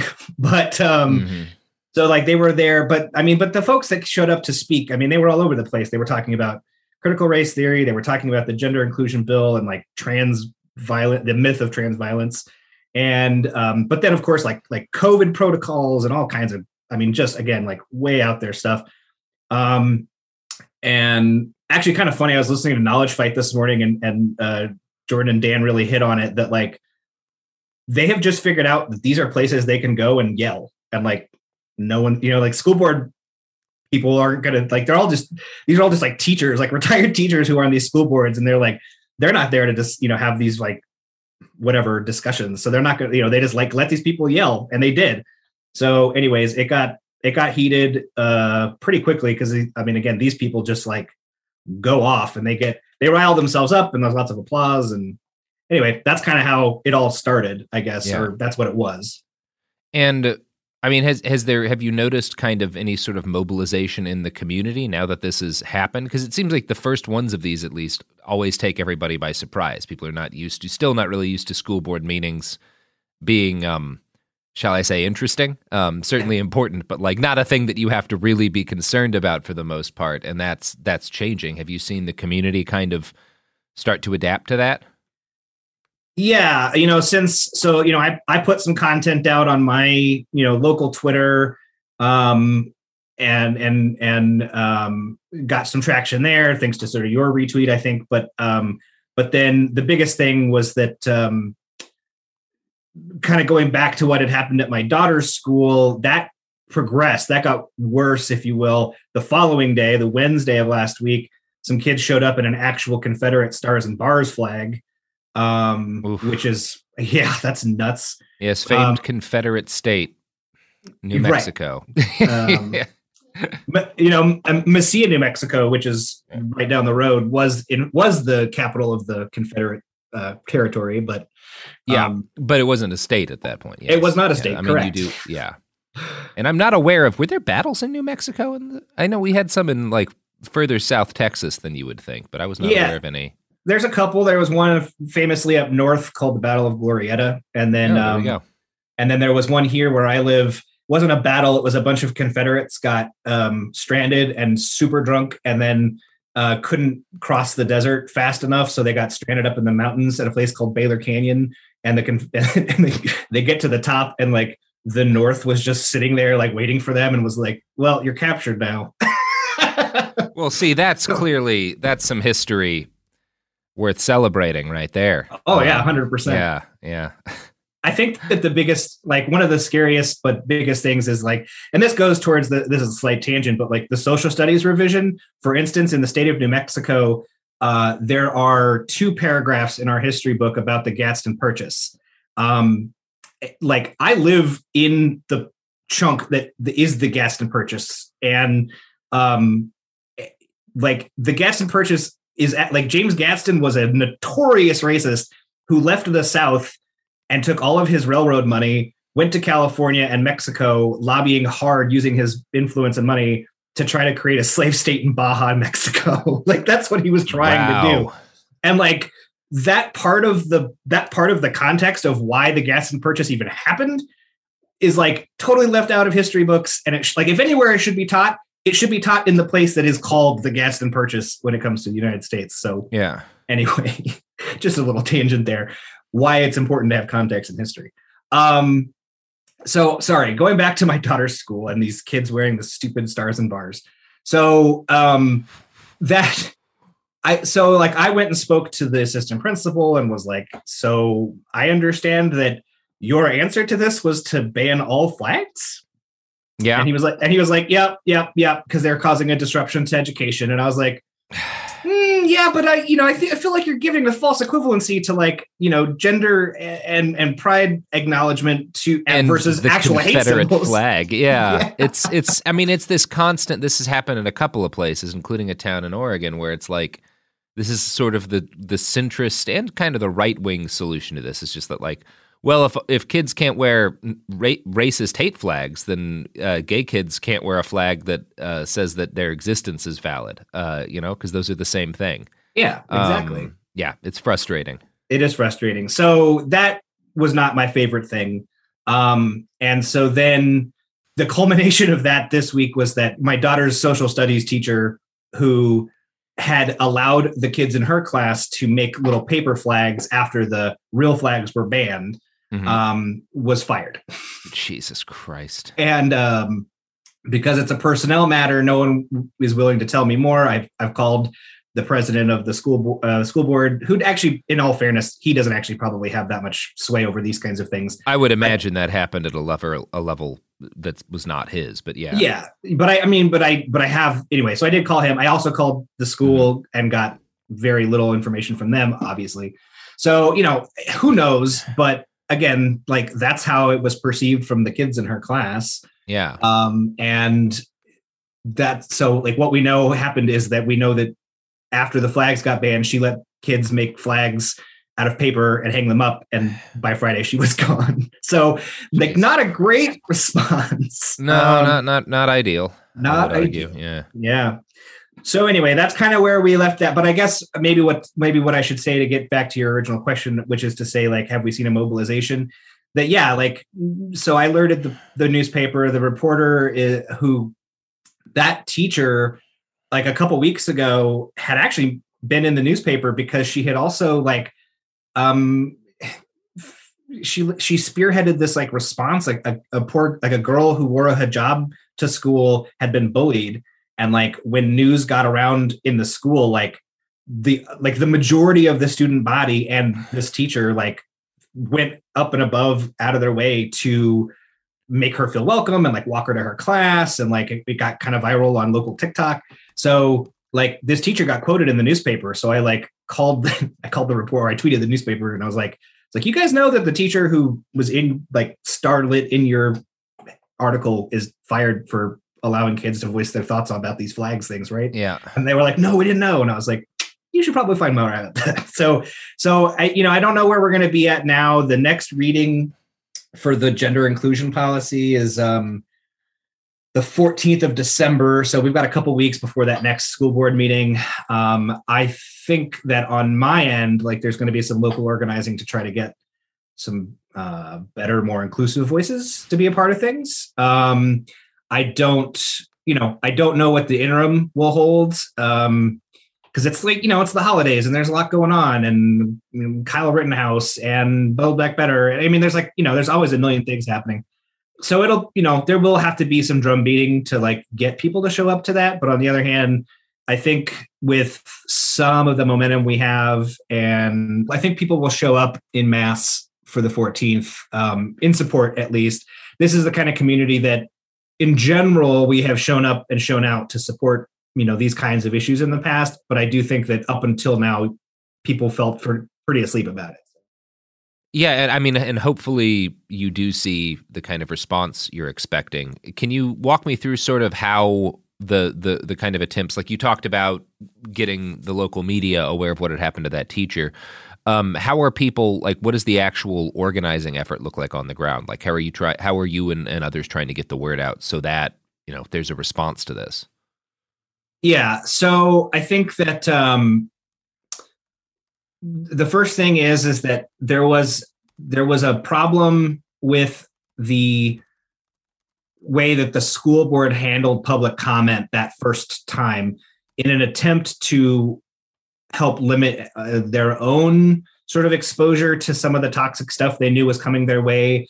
They had um, they had instituted a, a limit on public comment. Um, you had to show up by a certain time and fill out these little pieces of paper saying that you were there to comment about something. And if you weren't there then you couldn't sign up. And the problem was was that all these like old white male retirees who are sitting around listening to alex jones all day they had nothing better to do than show up to this meeting at three o'clock in the afternoon whereas a bunch of for instance teachers students parents um, they were busy because they were in school or like picking their kids up from school. Yeah. Um, so I think one of the things that we're going to try to do is get public comment uh, ahead of time, and we're going to try to like bombard the not bombard that's a, that's a violent word, but we're going to try to like just make sure that um, voices from the community that hadn't been represented are represented and sent to the school board ahead of time. Um, I think we're going to try to go and save physical space ahead of time for those of us that can, right? For those of us that can, we'll go and we'll try to save physical space. And we did learn that even if they keep that um, policy for the little forms, we can um, we can actually give that time. We can fill out other people's names, right? So we're going to try to like make sure that we have better voices. That was one of the things. If you listen to the recording of what I said at that meeting, um, I asked the school board president if it's possible for me to yield my time because it had literally been like a dozen white men up there spouting nonsense. And then I get up there and I'm like, yeah, hey, um, we've heard from enough white men. Can we have like a member of the trans community or one of the women of color who are here to talk about this, um, but couldn't get here in time? And their their legal team was like, oh no, like you didn't sign up in time or whatever. So, um, but it turns out we could have put their names down ahead of time. So we're going to try to organize that thing so that people can show up and save you know physical space. Um, and then um, I think the other thing too is to try to involve some other local elected officials from the county and city level. Because again, we have these really amazing progressive candidates who have come from all walks of life, including immigrants and members of the you know LGBTQA community. Um, so having them come and speak in their official capacity, um, I think will carry a lot of weight um, for the both for the school board, but also just for the public to hear from those voices.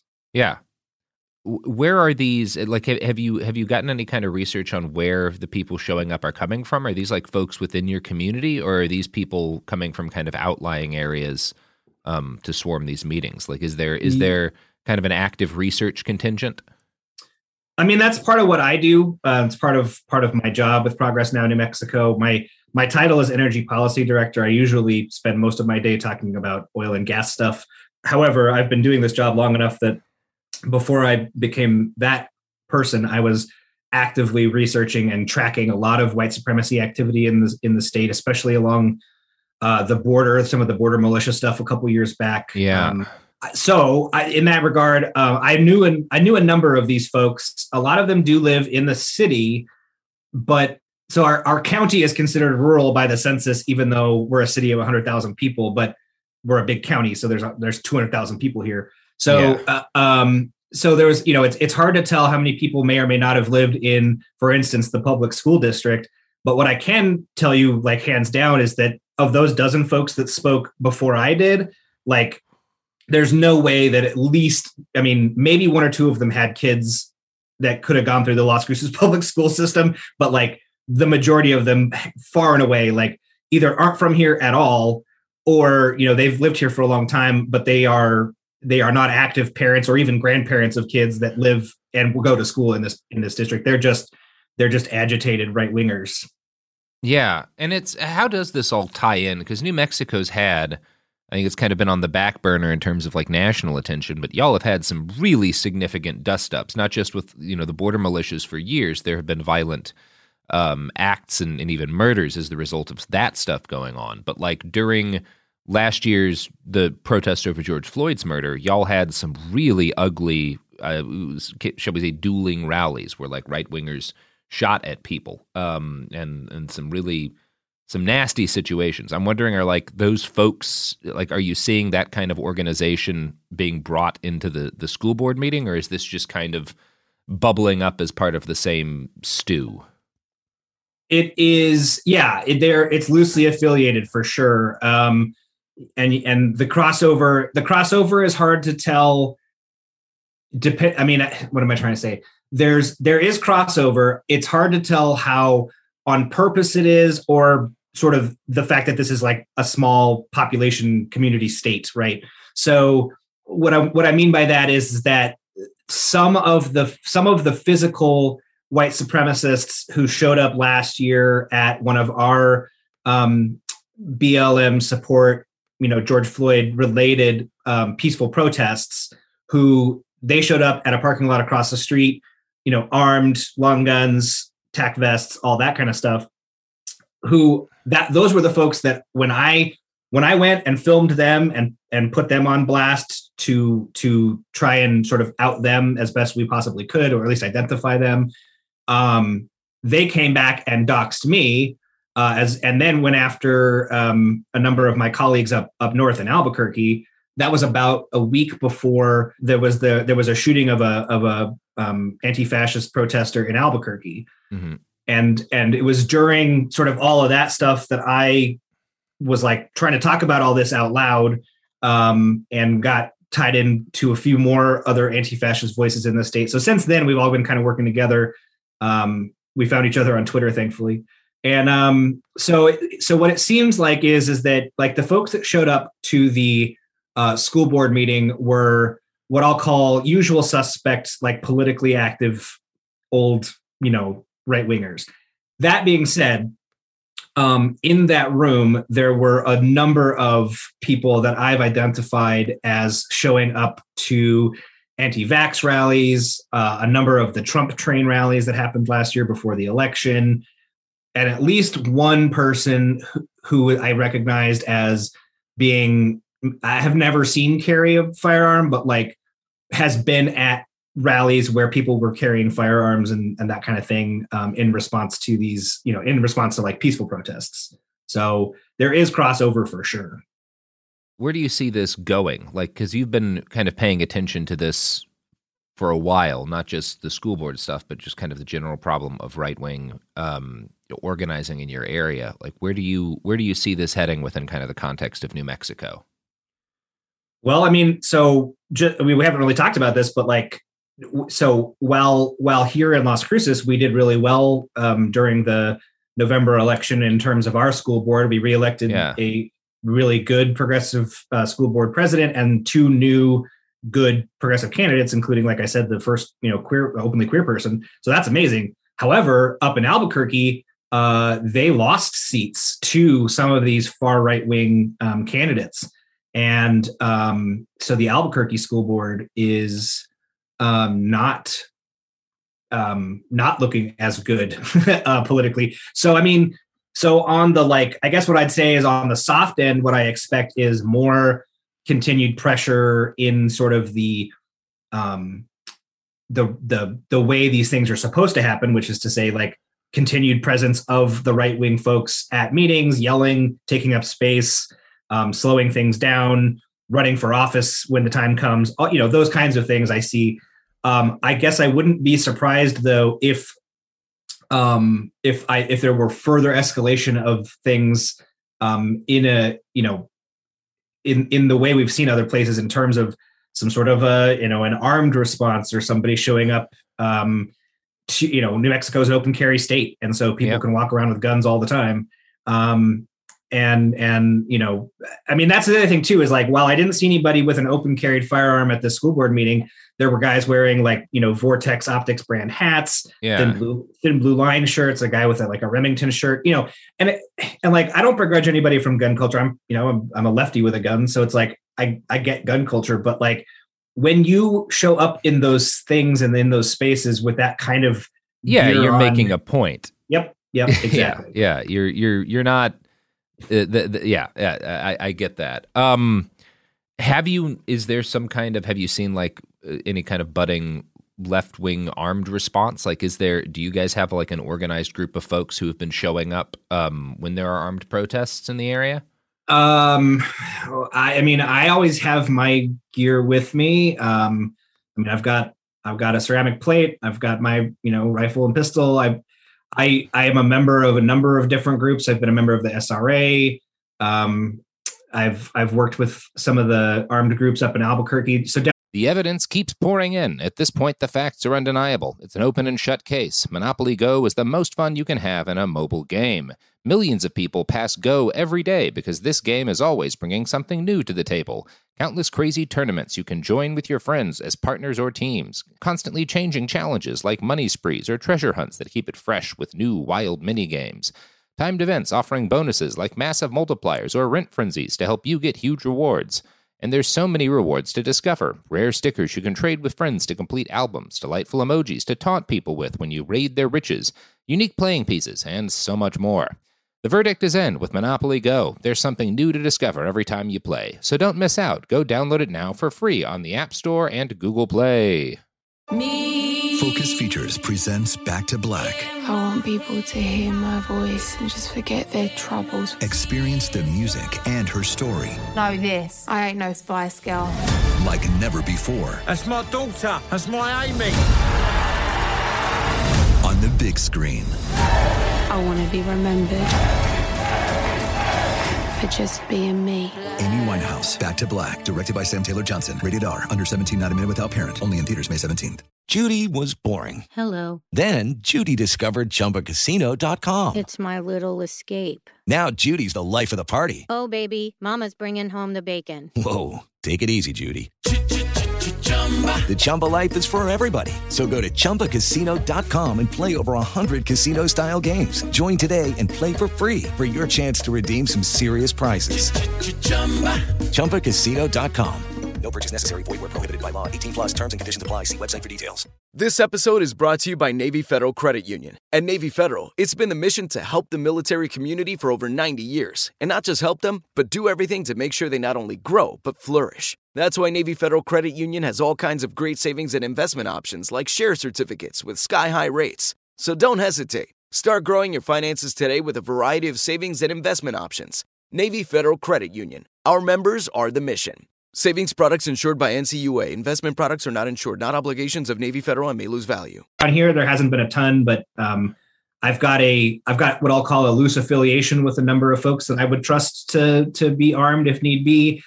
Uh, Thankfully, that hasn't happened yet. Thankfully, the the one big big protest that happened here in Las Cruces that I was sort of nervous about, and I did have my gear for, remained peaceful and and we you know we took over some streets and blocked traffic for a couple hours and there was never any violent response from anybody other than maybe like one car at one point trying to push through and car got banged on and that was about it. But um so so so to, to answer your question like yes there are those of us that are left wing and armed and there are those of us that have been able to show out if we needed to. Thankfully we haven't had to at this point. Yeah. Well, all right. I think that's everything I had to ask. Is there anything else you wanted to to get to to make sure to talk about today?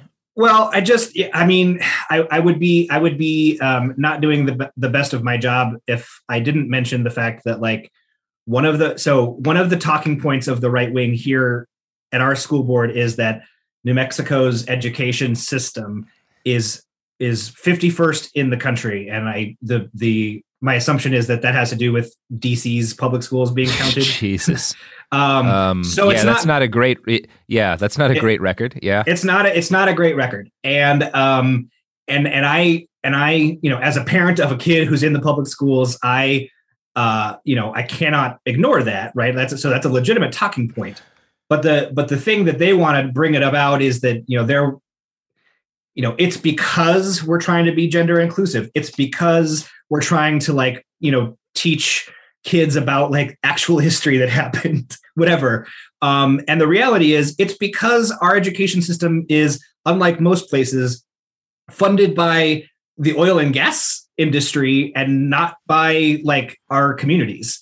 Um, and so like you know 18 months ago oil prices crashed right? And yep the state of New Mexico had to have an emergency special session for our legislature to figure out how we were going to like fund things like cops and schools and like whatever. Um, and then like now, you know, oil and gas is like gangbusters and we're, you know, record prices and like the state of New Mexico has this like surplus budget.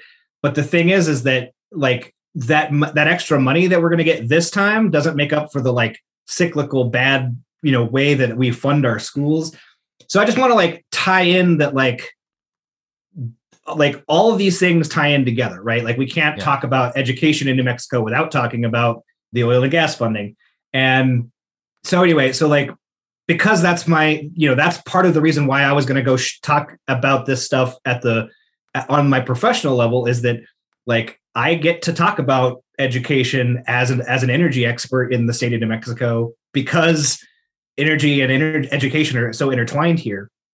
Um, and like when you have literal like Koch brothers founded um, and and um, like monetarily supplied think tanks in the state of New Mexico who are pushing out this kind of propaganda and encouraging people. So that there's a group called the um, Rio Grande Foundation and like another one called Power of the Future.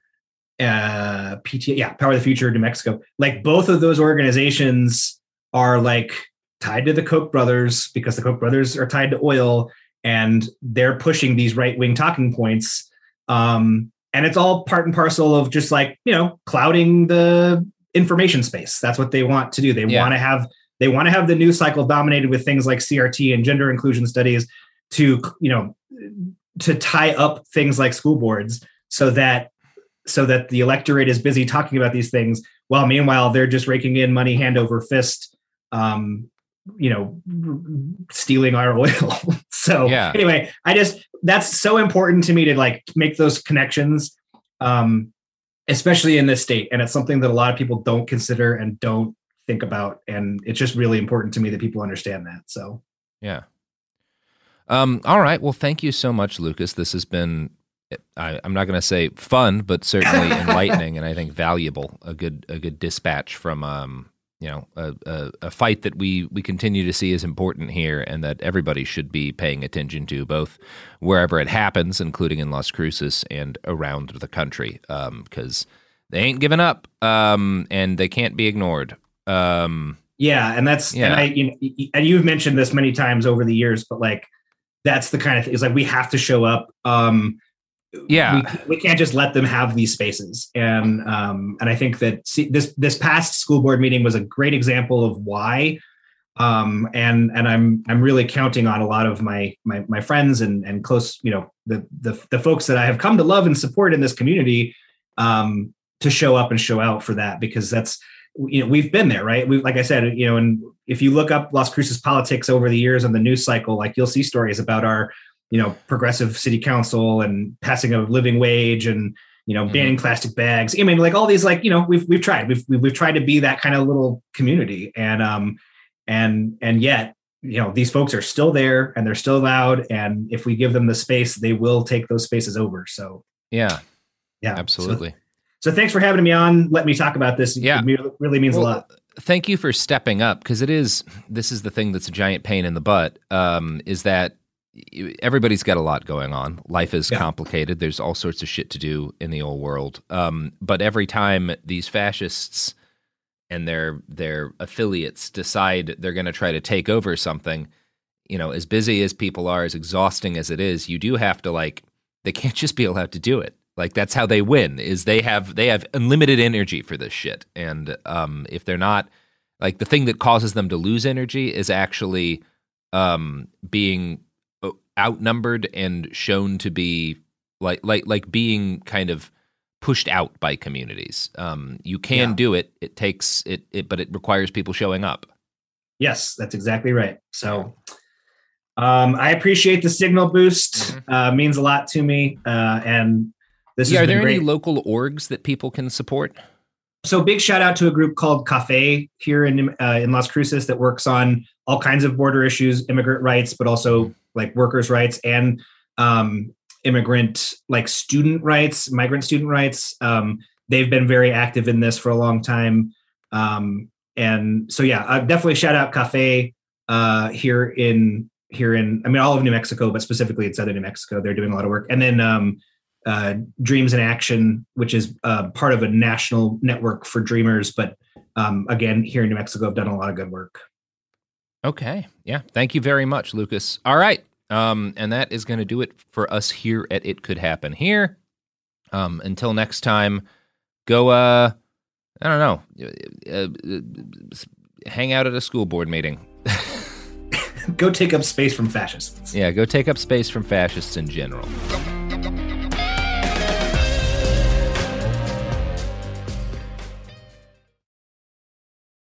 The Black Effect Presents features honest conversations and exclusive interviews. A space for artists, everyday people, and listeners to amplify, elevate, and empower Black voices with great conversations.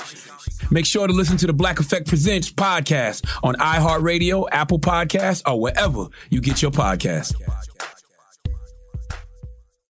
Adoption of teens from foster care is a topic not enough people know about, and we're here to change that. I'm April Dinwiddie, host of the new podcast, Navigating Adoption, presented by Adopt US Kids. Each episode brings you compelling real life adoption stories told by the families that live them with commentary from experts. Visit adoptuskids.org slash podcast or subscribe to Navigating Adoption presented by Adopt US Kids. Brought to you by the U.S. Department of Health and Human Services Administration for Children and Families and the Ad Council. I called the Union Hall. I said it's a matter of life and death. I think these people are planning to kill Dr. King. On April 4th, 1968, Dr. Martin Luther King was shot and killed in Memphis. A petty criminal named James Earl Ray was arrested. He pled guilty to the crime and spent the rest of his life in prison. Case closed. Right? James Earl Ray was a pawn for the official story. The authorities would parade, oh, we found a gun that James Earl Ray bought in Birmingham that killed Dr. King. Except it wasn't the gun that killed Dr. King. One of the problems that came out when I got the Ray case was that some of the evidence, as far as I was concerned, did not match the circumstances. This is the MLK tapes. The first episodes are available now. Listen on the iHeartRadio app, Apple Podcasts, or wherever you get your podcasts.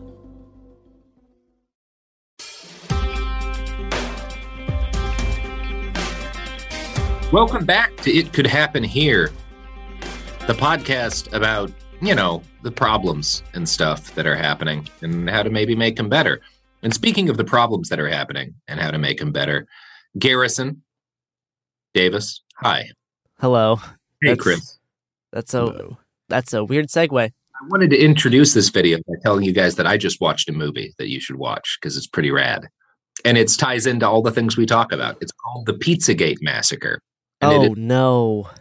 it is a micro budget, under a hundred thousand dollars film that looks great. They did a really good job with the budget they had about um, a an Alex Jones employee type person and a mass shooter who go looking for uh, uh, to try to solve the Pizzagate thing. Oh boy. It is a an actually very nuanced and I think deeply knowledgeable commentary on specifically like the Texan conspiracy scene. Like it's a it, like okay. film. Their Alex Jones character, who's played by a woman in this, they film in the original studio that he recorded in back at the. Oh That's funny. Like the the filmmaker who did this gets like the culture in the area and kind of the relationship between the people who get radicalized and do shit and the people who just profit from it. It's a very good. Um, it's it is by the way a grindhouse horror movie. Like whatever you're expecting, it's not that. It is like a it is a, an incredibly gory grindhouse movie. Um, but it's it's pretty it's pretty fun. What does that have to do with COP 26? Nothing at all, but it has a lot to do with it could happen here because Okay. All right. it's in my Well- head. Go watch it. Anyway, um, this is it could happen here. A show about how things are kind of falling apart and how we can uh, maybe slow that down or, or prepare for a, uh, an uncertain future. Um, the, you the want to fir- do an episode about cops, right? I mean, fuck them. I mean, we are we are planning an episode on Washington uh, State Patrol. Mm-hmm. Um, but no, this is episode is about a different a different kind of cop about just as useful. Um, so in, in the first five episodes of the, the the Daily Show or season two, which if you haven't listened to, you should definitely listen to those as th- as they kind of act as our show's manifesto of sorts. But nevertheless, uh, the first five episodes of the scripted Daily Show put forth like a more like realistic, non-sugar coated look at what climate change will bring if we continue on our current course. Um, but not just looking at the obvious environmental and extreme weather effects, but also like the socio-political effects.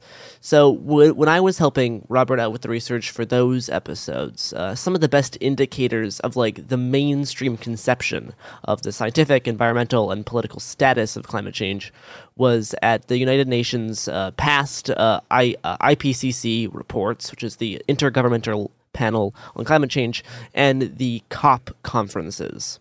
So, during the first few weeks of this past November, uh, November 2021, the 26th annual COP conference took place in Glasgow. Um, and yeah, the name of the conference is kind of a decent indication on how useful these things actually are. Um, Yeah. But uh, a, a COP st- stands for a Conference of the Parties. And for almost three decades, they've been like the main international stage uh, for uh, for countries and companies to discuss climate related information and like their alleged like goals.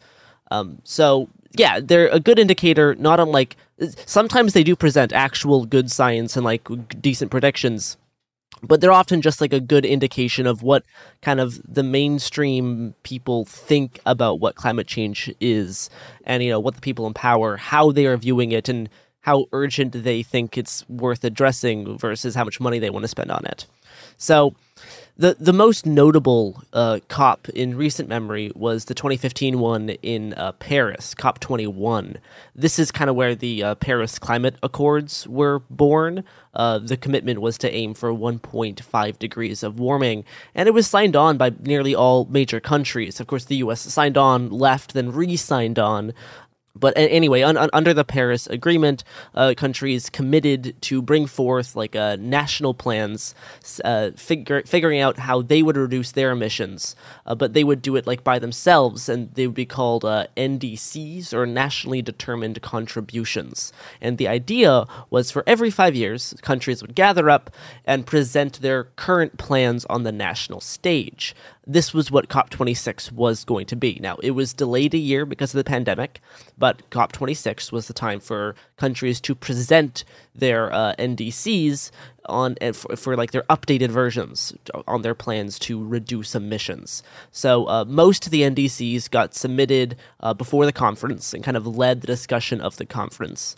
Um, by like mid October, uh, I think about uh, uh, seventy percent of the countries or you know, states that signed on to the Paris Agreement submitted their submitted their version of the NDCs, and and and th- those countries, about 140 of them, are responsible for the majority of global emissions.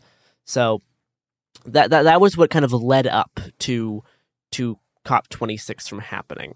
Um, and the the overarching aim of the conference, according to uh, COP 26 President um, I'm going to try to pronounce this name, um, Alok Sh- uh, Sharma.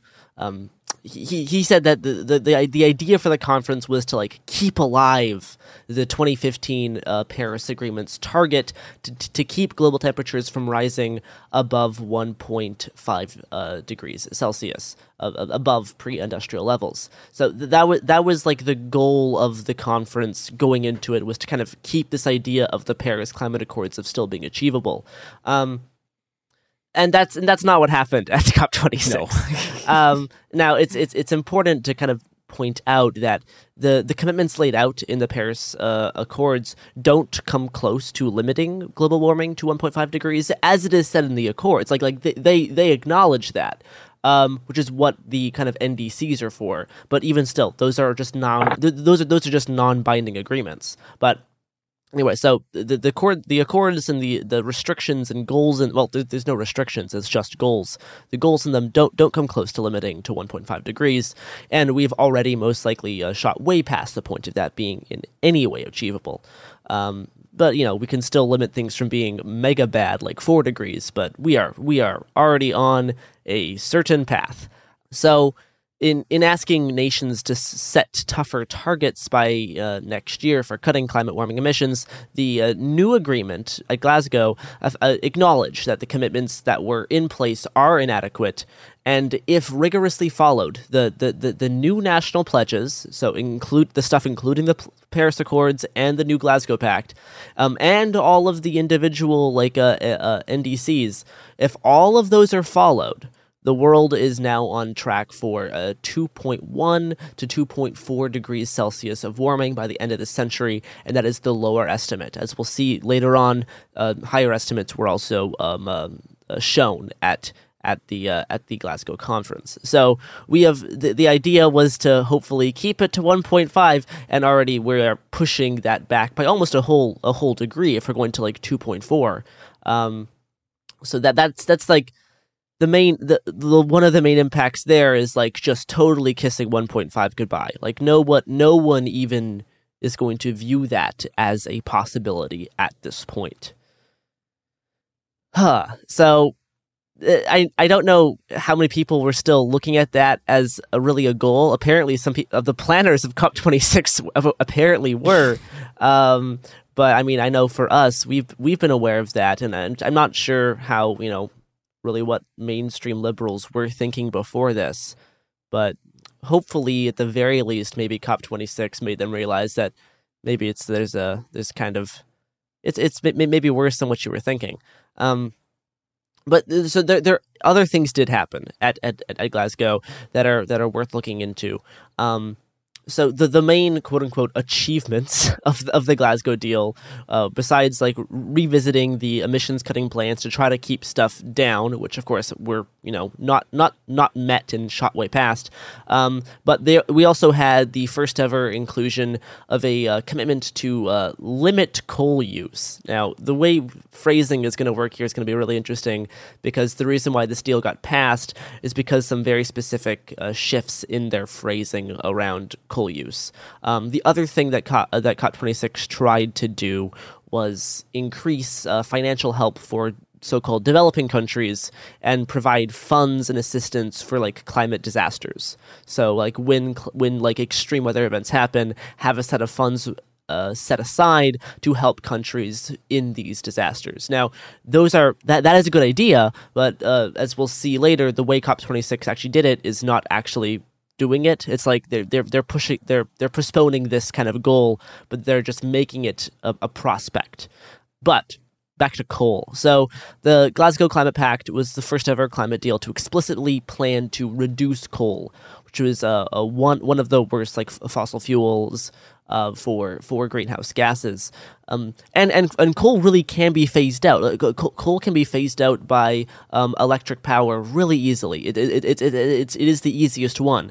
Um, it's, it's, it's way easier to phase out coal than it is uh, natural gas or uh, uh other um, or uh, sorry, what's the the the, the the other main one? There's three. There's uh, coal, natural gas. What's what's the last one? Regular gas. I guess so. Yeah, yeah, petroleum based stuff. Yeah. Um, yeah, so the coal is because coal is mostly used for heat. Um, electrically generated heat is way is way easier than uh, all than those other two. So coal coal really should be phased out as soon as possible. Um, but the commitment to phase out coal that was introduced in earlier negotiations um, led to some fighting, uh, specifically among India and China, who were uh, in in strong opposition to the phrasing and the actual constraints of of the deal. Um, and a, a, a lot of this is like the argument that like if these countries are still developing, it's not fair to them to remove this resource when other developed nations had it. So the, that's that's we see that argument a lot around like climate change stuff is like, oh, you you're just going to stop other countries from developing because you you you got to get to this certain point of being a successful like wealthy nation. Um, and like you know with all this like in, industrial development on the back of fossil fuels and stuff but so now you're going to remove that opportunity for other countries. Now there is there is um, a lot of stuff around like degrowth frameworks that address this issue and specifically try to uh, try to get um, fossil fuel savings, like a decrease in emissions, and be able to use some some of those gains to assist countries in getting stuff set up to a decent standard of living. Um, but you know that that is going to be addressed on a whole other scale around like capitalism and and how countries intervene in other countries. That that's part of like a bigger political question. But anyway, um, India and China did not like the did not like the coal deal. Um, so in the end, the countries did agree to uh, phase down coal rather than phase out coal. So that, that that is the phrase that they ended up using is phase down. Um, the, uh, the, people weren't super happy about this. Uh, the COP26 president um, Alok uh, Sharma said that he was uh, deeply sorry for how these events unfolded. And like, focus on coal is good. It's, it's it's responsible for about forty percent of annual CO two emissions, but also like just focusing on coal leaves a really big lack of discussion on oil and gas. Like, there's like, those are also like very bad, yeah. and arguably we should be focusing on those a lot. Like, those are th- those are the main ones. We should get, we should get rid of coal, yes, but if we just focus on that, then there's a lot of other stuff going on. So that is that is a lot of coal talk. Uh, you know who also uses coal? Our sponsors. Dun, yeah, yeah we're entirely sponsored by Joe Manchin. Um, yes. Big friend of the pod. Uh, thank you, thank you for always having our back, Joe. Anyway, here's some ads. And we are back talking about uh, COP26, and there is there is a decent there stuff stuff did happen. So and I know it, it is going to be more of a a sciencey and numbers episode, but it, it is worth actually figuring out what what happened there because all everyone just kind of had the perception like, oh, COP26 was a failure because yeah, it was. Um, but it's it's it is good to know what actually is going on at things like this because if we're going to get some kind of you know liberal change, this is where it's going to happen. So it is good to keep an eye on what these types of people are thinking. So we we left off on talking about how there are plans to phase down coal, and there was like a general lack of focus on oil and gas. And it is interesting. Um, if you, so there was a a a, a, a group of uh, activists uh, led by this. Uh, uh I think I think it's like an NGO called, uh, called Global Witness um, assessed the participant list published by the UN at the start of the meeting, and they found that uh, there was 503 people uh, with links to fossil fuel interests who were like accredited uh, members of the climate summit. And so and they were like delegates. So cop26 delegates associated with fossil fuels outnumbered national delegate numbers for every other country so there were more people representing fossil fuel interests than there were representing any individual country at cop26 so you're thinking Great huh system. maybe, maybe i wonder why this stuff's not going too good oh, it's because it's being run mostly by fossil fuel companies. Yep. That's that's uh huh. That's an interesting interesting little thing there. Um yeah. So the, the, the other the other kind of notable thing about COP26 is uh, it uh, it it led to a quote unquote breakthrough in the rules for uh, government led carbon markets. So this is the thing that the neoliberals are really excited about is this idea of carbon markets because it's a way to make more money kind of off of removing carbon and just to create a lot of red tape and bureaucracy around this idea of lowering emissions. So, I guess one of the ways to describe carbon markets, if you're kind of unfamiliar with this idea, is that uh, countries that do not meet their emission reduction targets in their national climate pledges are like uh, penalized for this. Um, so so countries that countries that don't meet their emission targets or or want to just pursue like less less uh, expansive emission cuts what what what this deal set out to do is that instead of actually lowering emissions they can purchase like emissions reduction tokens and credits from other nations that have cut their emissions more than the amount that they pledged. Uh, so, like by you know moving to low carbon energy and various stuff. So, the turn of phrase that people were using to discuss this to how you, you can like purchase purchase credits to represent emissions that you didn't cut but wanted to is that this can potentially unlock trillions of dollars for protecting forests, expanding renewable energy, and other projects to combat climate change. Um, so the idea here is that the money used to purchase these credits is going to get put into other things that will help fight climate change, but all of this is non-binding and speculative and yeah, it just it, furthers this whole carbon market concept which i'm not thrilled about. Um, yeah we, we should we should do like a full episode on carbon markets but the the, the thing so I, I i i this is you know this is the thing i studied academically in college and is incredibly important for everyone to understand that carbon markets are fake and do not work at all ever. Yeah. No yeah. one has ever gotten for, one to work. Reference. No one's ever gotten a national one to work. No one's ever gotten an international one to work. Uh, in, implementation of carbon markets, like China did, had a big thing where they were going to implement a carbon market. Uh, it was fake. It didn't work. Their carbon emissions still increase. For very, very important. Like how fucky carbon markets can be. So you get carbon credits if you're a business like Tesla that makes no emission electronic vehicles and Tesla, for a lot of its earlier history, made a significant chunk of its profits selling carbon credits to polluting industries and yep. basically saying you guys keep polluting we got your back. Like the the fact that we're putting electric cars out onto the street means you guys can keep emitting at the same level. Like that's that's that literally yeah, how how kind of the the business can work. It's it's not the best way to fix the problem yeah, so there was a lot of a lot of talk was around carbon markets, um, because that's of course what the neoliberal establishment, neoliberal establishment is is is is going to focus on because it it still is within their kind of worldview. Um, How do we monetize the rot? yeah, how do we how do we make money off of the world ending? Um, which I guess we're going to see a lot more of that uh, in the next in the next few decades. Um, the the other the other thing that they decided on is uh, uh, next year there's gonna there's gonna be again so there's there's they, they decided to procrastinate, which is just a, ge- a general theme of COP conferences. I mean, it's is, what we've been doing with it's what everyone's been doing Yeah. about climate change since Yeah. forever. Yeah. So yeah, the, the the main thing they do is decide to procrastinate. Um, so uh, next year there's going to be a UN committee to report on progress towards delivering a 100 billion dollar per year in uh, promised climate funding.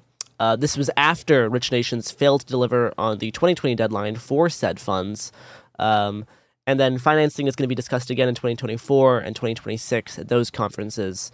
Um, but this this deal left a lot of uh, more vulnerable nations uh, who were going to rely on this promised funding, uh, kind of just they just left them with nothing. So the whole idea was that like yeah we need this funding to help people in these in disasters and different like losses and damages and to help you know start start making more um, renewable energy technology in lieu of doing tons of tons of coal mining and that's where this money was going to get used for and it's not happening um, so th- this this promise was initially made at a UN uh, uh, conference on climate change in 1992 and we're still we're still pushing it back year by year so This pledge is older than I am. yeah it sure Yeah. is another pledge made in 2009 to provide a $100 billion to emerging economies was supposed to be made in 2020 that also was missed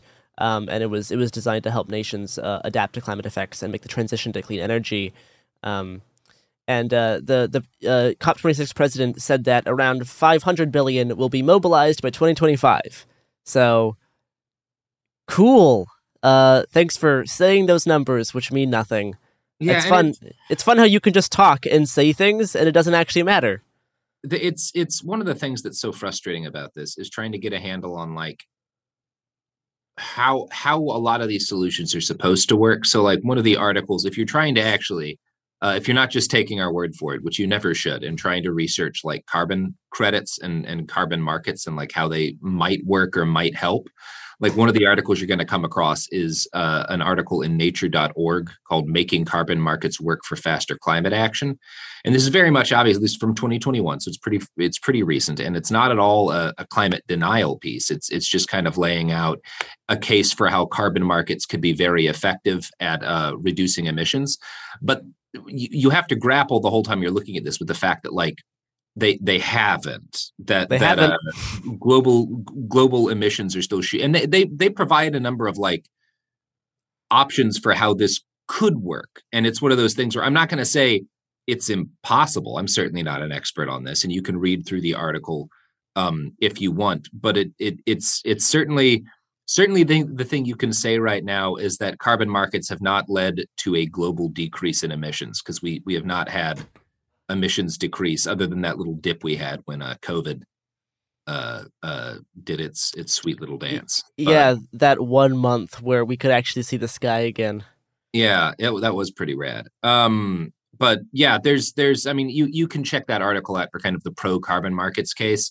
Uh it all seems i mean one of the things that's frustrating to me about it is it all it, it's all like yeah uh here's how it might work if you know everybody got on board the paris climate agreement and also all of this worked ideally but there's there just doesn't seem to be a lot of I, it, I I just don't see any evidence that like they've shown that this is actually likely to be helpful. Um, it's more just like, yeah, this this could this could work if if we do these other things, um, which is frustrating. That's like all all of the kind of shit that you get at at, at COP twenty six, where it's like, yeah, I guess theoretically, if you were to do that, or if that were to work the way you're saying, or if that were to work with the assumption that like all these other factors don't grow over this period of time, then then this might help. But we also know what's happened with emissions and global attempts to reduce climate change. Um, which is not to say that like like emissions in the United States, like there have been there's been a lot that's been done to curb emissions from the United States. Now, the thing that's often left out of like the discussion of these different things and how they impacted our emissions is like well a lot of those emissions got pushed off to other countries that are now making the things that we were making for higher yes so like that, that's the big thing when people argue against degrowth yeah. and they're like no you can you can still keep growing your economy while lowering emissions and like yeah one country can but we still want the stuff so we're just moving it to other countries to produce so like we're not actually lowering it on a global level. You can lower you can lower it on like an individual country level, but not totally globally because we still want to consume the thing. This one of the single most frustrating things about talking to people about climate change is that okay, you know, if you, if you talk to the sort of neoliberal carbon market people, right? If you talk about literally anything else, right? The only thing they ever talk about is how the entire world is interconnected, how the entire economy is interconnected, how we're more interconnected than ever. And then the moment you start talking about climate change, they go, oh, well, it's all individual country, individual country, individual country. The economy is not connected at all. It's all uh, about the individual policymakers yeah. in the country. And it's like, no, it's not. It's it's about like all, all, all of the like the, the the, the the emissions are foreign direct investment driven, right? It's about it's it's about it's about it's about where investment money is going, and you cannot. And you know this this is this is why COP in some ways like this is why it doesn't work. And even though it's the only framework that could work, right? You have to have an international response. It has to be coordinated. It has to be working across national lines because again that's how the economic system works but it doesn't because a states individual states can't and will not ever solve this and then b cop is like okay so here's here's your international framework but also we're just going to have you know the actual the, the the, the actual international framework is going to be just essentially hammered out by a bunch of fossil fuel companies and so it's just you know it's it's the worst of both worlds I mean, it's it, and it. You can see there's there's some kind of acknowledgement at the the fact that this is an international problem in in like the basic idea of of carbon markets, which includes the idea that like um, you can companies that that emit emit less and don't use up their carbon budget can like sell carbon credits, and you can do this across international lines. And like if we hold co- if we hold companies to different like emissions standards internationally based on things like the Paris Climate Agreement, then that will cause the carbon credit system to work better. Um, there's that acknowledgement that it is an international problem, but again, I just don't, I don't see, I don't see evidence that it's working. And they, they, they like none of the evidence that I I've read makes it seem like uh, there's a very good case that this is going to, at the very least, that this is going to provide the kind of emissions reductions that are necessary to forestall the worst case scenarios that are coming. Um, and if we're going to be, again, to be completely intellectually honest here, we can talk about degrowth all day long. Um, I have a similar problem with that that I do to a lot of these the the, the different kind of targets that COP26 uh, introduced, stuff like carbon markets, where it's like, I don't, I don't see that solving the problem either. It's like a theoretical. It's it's yeah. If we were to get people to if, if, if we've gotten people on board with degrowth, then you've already fundamentally shifted the very nature of global society, um, and also the way in which Americans and people in other Western nations like conceive of economics at a fundamental level. Um, and so it's it's one thing to say that like yeah, if people accepted that and and got on board with a, a, lifestyle that is not based on this this kind of capitalist notion of endless growth of of ever increasing extraction from the world in order to create value um, then we could we could actually stop emitting at the kind of levels that are going to lead to these horrible consequences. Um, the question is like I, I i i don't see a I don't see you. You can. I think you can argue that degrowth is more realistic in that yes, that would absolutely work as opposed to carbon credits and other things which like well theoretically it might work if they do all this other stuff yeah it, it does it does revolve to it. it. it does revolve on the cultural notion of yeah. america and the west completely changing mm-hmm. um it's a big it's a big ask you know? Yeah. Um, and i mean like there is there is smaller steps like totally like yes. reorganizing how cities work so we do not use cars. Uh like like like re- redoing a public transportation um like sector uh in you know um making make, making like uh, solar panels and renewable energy a required part of like city infrastructure right? There's, there's a lot of ways to push us towards that thing but there's not one thing we can do right? Because it, it is in large parts a cultural change. Stuff stuff will help with emissions like if we if we redesign cities around public transportation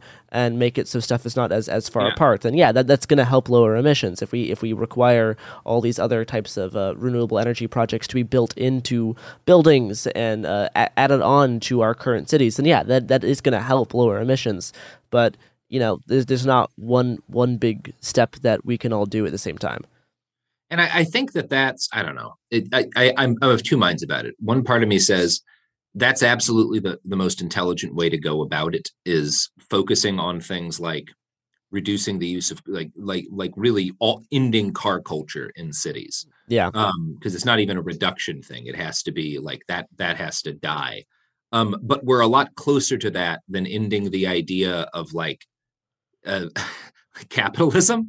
Um yes. Yes. uh, because there and number one, one because there are capitalist very capitalist countries that have that do not have a car culture that like stopped that and that actually like had one at one point and then reworked their so that's that's and that would yeah that is a significant that's probably go that would probably lead to larger emissions reductions than any kind of carbon credit system could ever lead to. Um i also and, and, so yeah i think that that's on an objective level yeah that's it's smart to focus on stuff like that where you're all you are arguing for reducing growth uh, but you're also arguing it for like hey your life will be more pleasant if you live in a city where you can walk everywhere and you're not at risk of getting run down by you know two ton trucks anytime you cross the street. And like you're not dealing with smog and pollution and horrible like hour and a half long commutes on these crowded nightmare highways. Um but it's also it's still incrementalist you know? Um, Absol- and so absolutely. we, we are we are talking here. We are kind of like walking through here um all of the the best incremental solutions and and what is the most realistic of those. Um and i, I think that's fine. I think that's kind of where we have to be because that is uh, what's most likely to actually happen to make the problem better. Um but it is it, we have to acknowledge it is incremental. Like we're not we're not solving the No. I mean, it, yeah, it would be very arrogant to say like here's how we solve this problem once and for all. You know i just want to i think sometimes when you talk The evidence keeps pouring in. At this point, the facts are undeniable. It's an open and shut case. Monopoly Go is the most fun you can have in a mobile game. Millions of people pass Go every day because this game is always bringing something new to the table. Countless crazy tournaments you can join with your friends as partners or teams. Constantly changing challenges like money sprees or treasure hunts that keep it fresh with new wild mini games. Timed events offering bonuses like massive multipliers or rent frenzies to help you get huge rewards. And there's so many rewards to discover rare stickers you can trade with friends to complete albums, delightful emojis to taunt people with when you raid their riches, unique playing pieces, and so much more. The verdict is in with Monopoly Go. There's something new to discover every time you play. So don't miss out. Go download it now for free on the App Store and Google Play. Focus Features presents Back to Black. I want people to hear my voice and just forget their troubles. Experience the music and her story Know this. I ain't no Spice Girl. like never before That's my daughter. That's my Amy. on the big screen. I want to be remembered for just being me. Amy Winehouse, Back to Black, directed by Sam Taylor Johnson. Rated R, under 17, not a minute without parent. Only in theaters May 17th. Hello, it is Ryan, and I was on a flight the other day playing one of my favorite social spin slot games on chumbacasino.com. I looked over the person sitting next to me, and you know what they were doing? They were also playing Chumba Casino. Coincidence? I think not. Everybody's loving having fun with it. Chumba Casino is home to hundreds of casino style games that you can play for free anytime, anywhere even at 30,000 feet. So sign up now at ChumbaCasino.com to claim your free welcome bonus. That's ChumbaCasino.com and live the Chumba life. No purchase necessary. Group. Void prohibited by law. See terms and conditions. 18 plus. This episode is brought to you by Navy Federal Credit Union. At Navy Federal, it's been the mission to help the military community for over 90 years. And not just help them, but do everything to make sure they not only grow, but flourish. That's why Navy Federal Credit Union has all kinds of great savings and investment options like share certificates with sky high rates. So don't hesitate. Start growing your finances today with a variety of savings and investment options. Navy Federal Credit Union. Our members are the mission. Savings products insured by NCUA. Investment products are not insured, not obligations of Navy Federal and may lose value. About stuff like degrowth, you can get into this. You can kind of it can come across as if you're trying to like simplify like and if we do this we'll, like it'll Yeah. be perfect it's like no this would be like the hardest thing No, ever that's- had to do as people That's like saying we have to can fix it by all doing a revolution. It's like that's, Yeah, yeah. It's it's not okay. Okay, cool. yeah i mean yeah that would fix it but anyway, uh, we have to do some ads, and then we'll be back to finish up kind of their closing expectations on COP26 and the other kind of things happening in the periphery. Um, here's ads. Okay, we are back, and we're talking about kind of what happened towards the end of COP26. So we already kind of discussed how the deal was made, what was in the deal, what things were talked about. Um, now we're kind of going to talk about, you know, the other kind of closing thoughts around it. Um, in, in, in, in the lead up to, to COP26, the uh, United States Special Presidential Climate uh, Envoy, uh, John Kerry, who's like, he's supposed to be like our climate guy. Um, he, he also said the goal of the summit was to, was to, you know, hope that we can limit stuff to 1.5 degrees. And, you know, he, he called this the last best hope for the world to get its act together. Uh, but by the time COP26 came to the end, his uh, language and attitude had kind of changed. Um, after after two weeks of debate and negotiation, his his final remarks reflected the, kind of the points we've been talking about. How um, and and and said like uh, the the government energy policies currently in place around the world are projected to result in about 2.7 degrees uh, Celsius of warming above pre-industrial levels, and government pledges to cut climate emissions would limit warming to 2.4 uh, if they are met. So that's the, the again we're just launching way past this like mythical fantasy of, of 1.5 degrees. And the, the other scary things is that we're getting a lot a lot closer to large scale feedback loops uh, feedback loops are things like once we have reached a certain degree of warming, environmental effects will be triggered that will cascade and produce like exponential growth in warming. This is like a this it, it's not purely theoretical, but it is mostly stuff that we still probably can prevent, and we really need to get on it like ASAP because once these things start happening, they are very hard to reverse. One of the biggest ones that have that are already being affected is photosynthesis by plants on land, and how that is decreasing its ability to suck up carbon.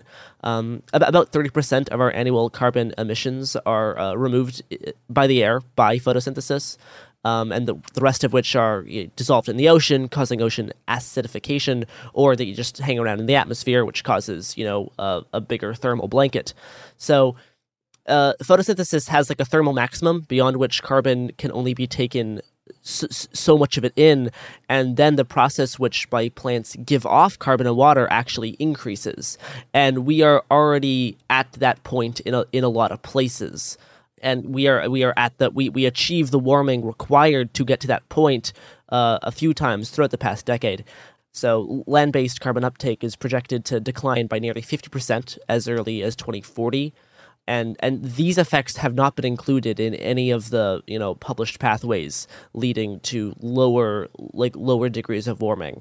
Um, and again, this isn't this isn't just speculative. Like uh, the biggest example of this that we can like point to is like the Amazon rainforest. How that is now a net emitter uh, because it is no longer sucking up enough carbon to offset the amount of carbon it actually shoots out.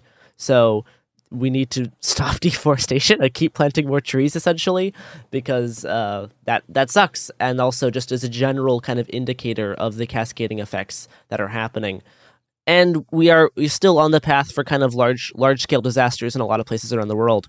Um, the uh, it's around 19% of the Earth's uh, land area is in pretty pretty dire uh, risk on our current emission pathway. Uh, the Marshall Islands, the Maldives. Um, uh, Vietnam, Southeast Asia, Middle East, parts of North Africa, and Central America. Um, uh, uh, overall, around one third of the land humans occupied are predicted to either uh, drown by sea, by sea level rise or became or become too hot for human life just by the end of this c- century alone. So that that'll cause you know mi- migration panics and wars and all like a whole bunch of bad things that we can we can limit that. Like that is something that we need to limit now. And if we don't, it's still it's still happening. So th- these are the other kind of things talked about at the end. Um, so that was kind of COP26 as a whole. Um, the one last thing I want to mention is just how evil Facebook is.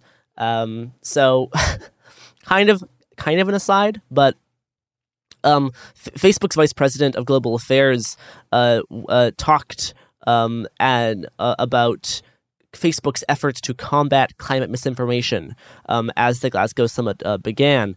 But as this was happening, uh, conservative media outlets like Newsmax were, were running ads on Facebook calling uh, glo- global warming a hoax gaining hundreds of thousands of views. Stuff like you know Candace Owens and Daily Wire were spreading climate misinformation, but and, you know as as Facebook is bragging about its ability to cl- to combat misinformation around climate change.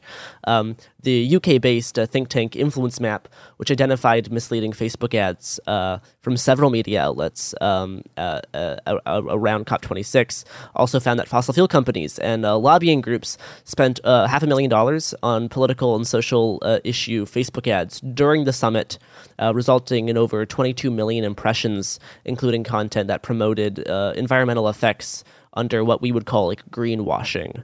Uh, stuff like you know uh, the American Petroleum Institute putting a, putting an ad out over like a natural landscape as it like touts its efforts to tackle climate change.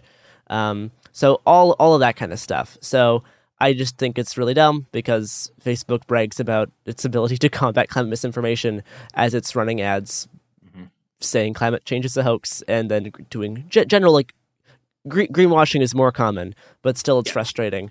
Um, and, and yeah, just as a note, like we talk about this in the Facebook episodes of Bastards that dropped recently, but like the number one spreader right now of climate disinformation on Facebook is Breitbart, which a lot of the Facebook papers have gone on to like the extreme lengths Facebook executives went to keep Breitbart as one of their like trusted news partners and continue putting their stuff out to a huge audience because it goes very viral. It was good for engagement on the platform. And that's the decision Facebook's like, whatever they say, this is like when we when we're talking about car- carbon credits when we're talking about like the different proposed solutions i'll do a bit of waffling because i don't want to come across as too certain about what the right way to go forward is. When it comes to how facebook has handled climate disinformation it's very black and white. Um, they enabled it for direct profit and they talked about it and people within the company were like hey we're deliberately enabling climate change misinformation in order to make more money. Um, it's a it's a it's a very easy case to make yeah, so that wraps up my uh, my report back on COP26. Uh, I know a lot of a lot of stuff was like there's there's a lot of headlines like before the summit even ended, and before the deal was even finalized. That was like COP26 is a failure, which is like yes, but I think I think it is worth actually relearning what happens at these things because I think we have this idea that they're like some like mythic secret gathering of people to discuss plans, and it's like no, like you can actually like see everything they're talking about. Like it's it's all yeah. out in the open. Like you can actually see what what the plans are. It doesn't mm-hmm. need to be all shrouded in. It, it, it doesn't need to be like shrouded in mystery. So I just wanted to give people like a rundown on what the actual people in power, how they're discussing climate change, and what their expectations are, and how you know expectations have you know, the past five years have risen by basically a degree, right? Because like mm-hmm. in, in, 2015, we were like, we can do 1.5, and now we're like, we can do 2.5. Yeah. So that is what we've done in five years. That's what's happened. And um, I think um, that's what justifies the kind of blanket pessimism about anything coming from COP26, about anything being suggested by like a state actor or an international organization, which is that like we've all watched the last 20 years like they've said a lot of great stuff about what could work. It's like that nature article about like okay well like you've got a bunch of math here arguing about how it might work but we've got the last 20 years of policies to say but it probably won't right? But it's almost certainly not going to work right? So we we can say like yeah theoretically this might be helpful but like realistically nothing everything you guys have argued about in the same way has been a miserable failure pretty much. Well uh, that that wraps it up for us. Uh, hey. you, can follow, you, can follow, the show on Twitter and apparently Instagram um, at Happen Here Pod. Yeah. And uh, Cool Zone Media. Uh, we got a new Cool Zone Media show dropping soon. Uh, uh, Megacorp. That's pretty exciting. Yeah, check um, it out. It's about how we love Amazon and you should pay the money. I don't think that's what it's about, but anyway, um, opposite of that. Yeah, Same, so I'm gonna buy some carbon offsets from Amazon. And with that, and with that, we're closing the show.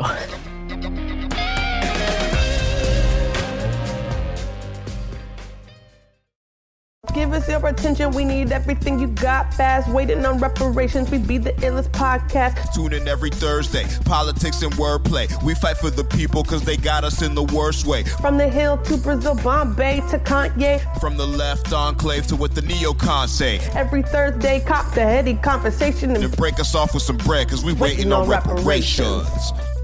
Listen to Waiting on Reparations on the iHeartRadio app, Apple Podcasts, or wherever you get your podcasts. The art world, it is essentially a money laundering business. The best fakes are still hanging on people's walls. You know, they don't even know or suspect that they're fakes. I'm Alec Baldwin, and this is a podcast about deception, greed, and forgery in the art world. You knew the painting was fake. Um. Listen to Art Fraud starting February 1st on the iHeartRadio app, Apple Podcasts, or wherever you get your podcasts.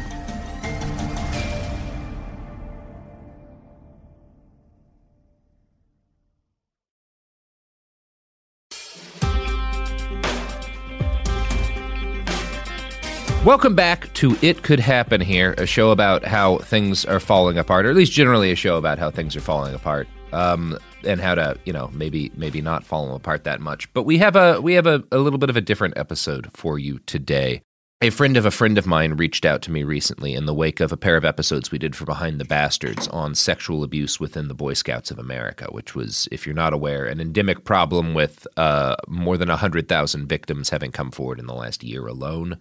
Um, and this is a case that kind of ties into that. Uh, it's it's the case of a young man um, who committed murder and a young man who was also um, a victim of a, a, a, terrible series of crimes. So I wanted to kind of shine a little bit of light on the case of Heath Stocks today.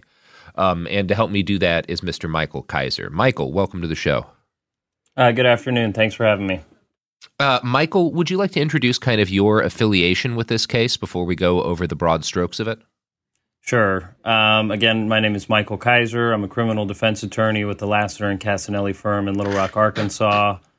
Um, this case started in the 90s, and I was, I'm 32, so I was not practicing then. I came into this case in the last two years um, after Heath has already uh, been sentenced to three life sentences and I assisted him in filing a petition for a commutation asking for the governor of Arkansas to reduce those sentences to a term of years and giving him a chance of parole while he is still alive.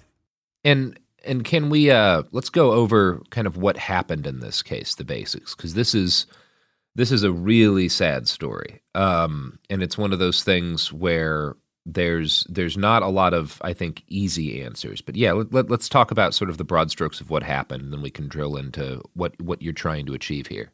Sure. Uh, so the broad strokes are back in 1997, um, when Heath was a young man, um, just 20 years old. Um, he was arrested and charged with killing uh, his entire immediate family, both his mother, father, um, and his younger sister.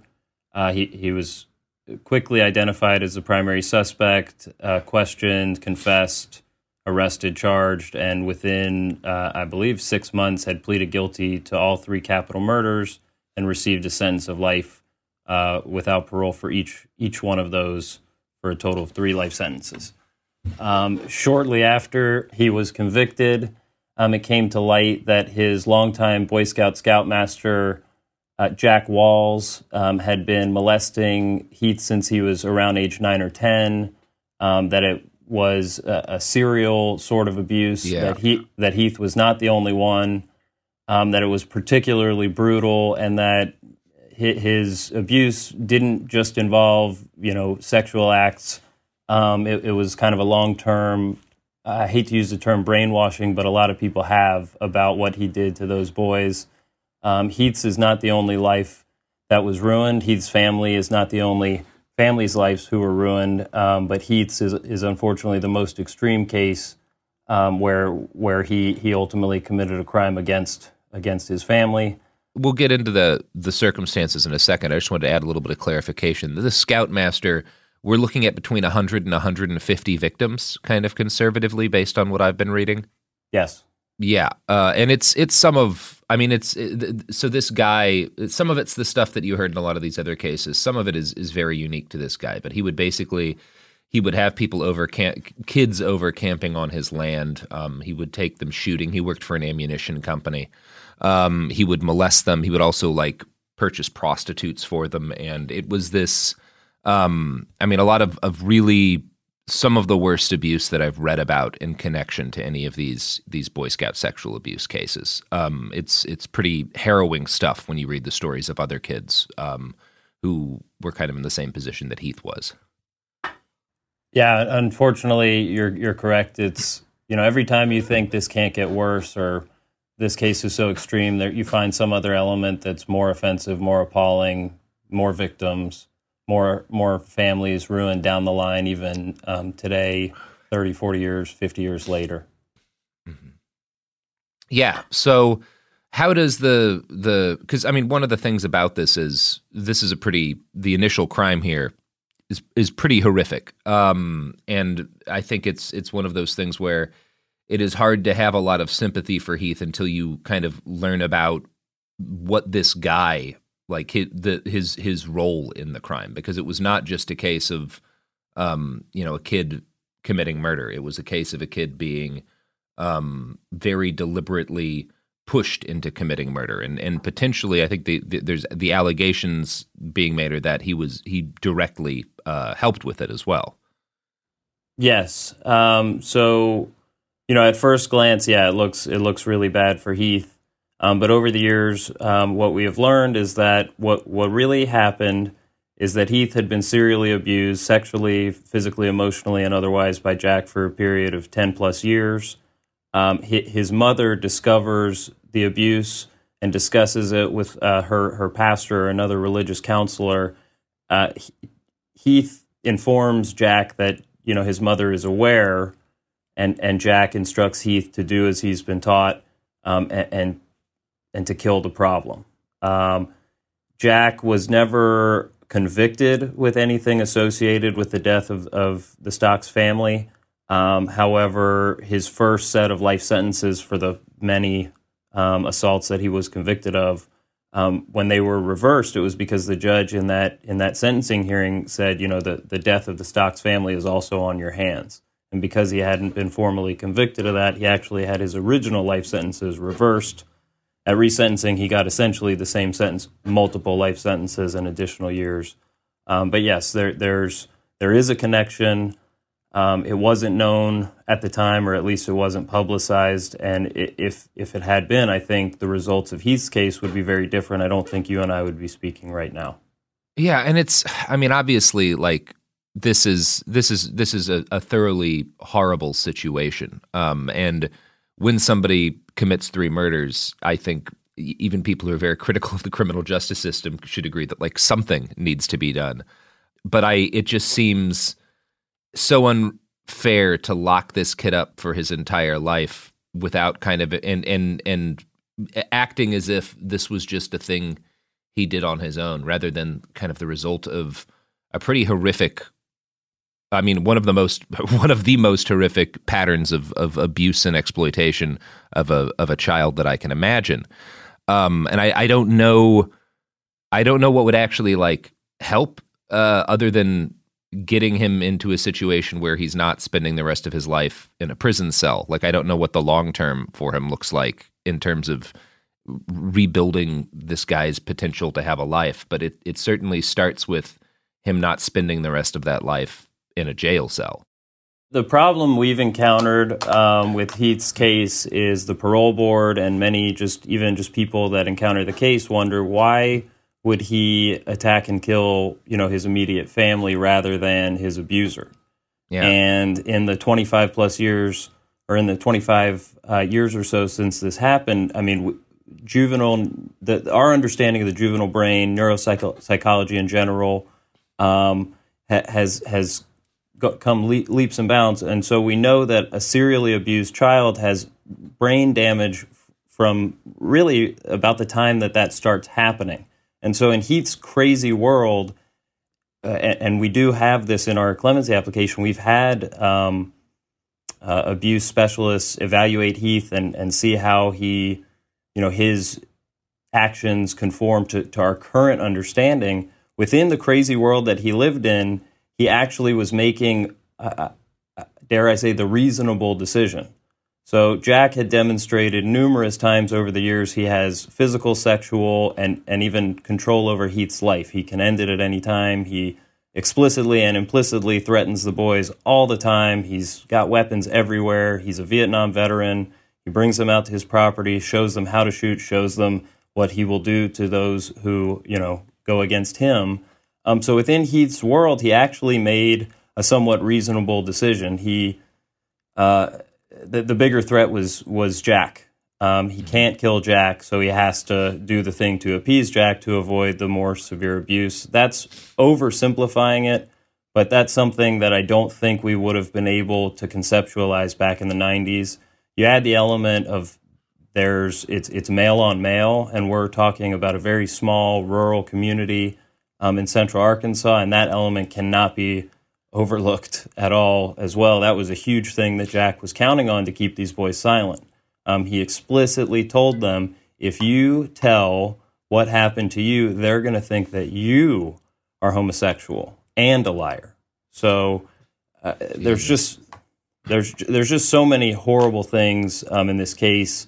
Jack had decades of experience doing this, and unfortunately, because of his position in the community, the son of a prominent judge, um, the longtime scoutmaster, the community's uh, man of the year multiple times. Um, he had access to dozens and dozens of boys. In fact, entire generations of these of these boys in Lonoke County. Um, Heath's case is just one of many. Unfortunately, it's the most extreme case, and it kind of tests the bounds of our mercy. But uh, the the kid that discovered Jack, uh, while he's a hero, ultimately he killed himself uh, and he's not the only one. So, unfortunately, the Stocks family are not the only people who lost their lives, and not the only people whose lives, just like Heath, were completely destroyed um, by Jack Walls. Yeah, and this is this is an important thing to understand because when we're talking about kind of the the lingering impacts of childhood sexual abuse, it can take a wide variety of forms, and when we like uh, but but it but it is important to understand that the the damage it can do goes so much further beyond like the physical damage done by the abuse. Like these are your your brain is still forming and growing when you're that young. And Heath this is one manifestation of kind of what can happen um, at the more extreme end, admittedly, um, as as the result of like this is why it's such a heinous crime to abuse a child in this way, and it's just I don't know. Like you're right. It is. It it it tests the limit of um people's capacity for I don't know. Forgiveness seems like the wrong word, but like clemency. You know, this again is is a is a pretty heinous crime. Um, but at the same time, I I can't bring myself to think that what he endured leading up to this shouldn't have an impact on what happens to him afterwards right? Like it, it does it does reduce his his complicity in this. And i i just feel it feels so wrong to say that like well he should spend the rest of his life uh behind a, a bars. Like that's just not i can't imagine anything could could help.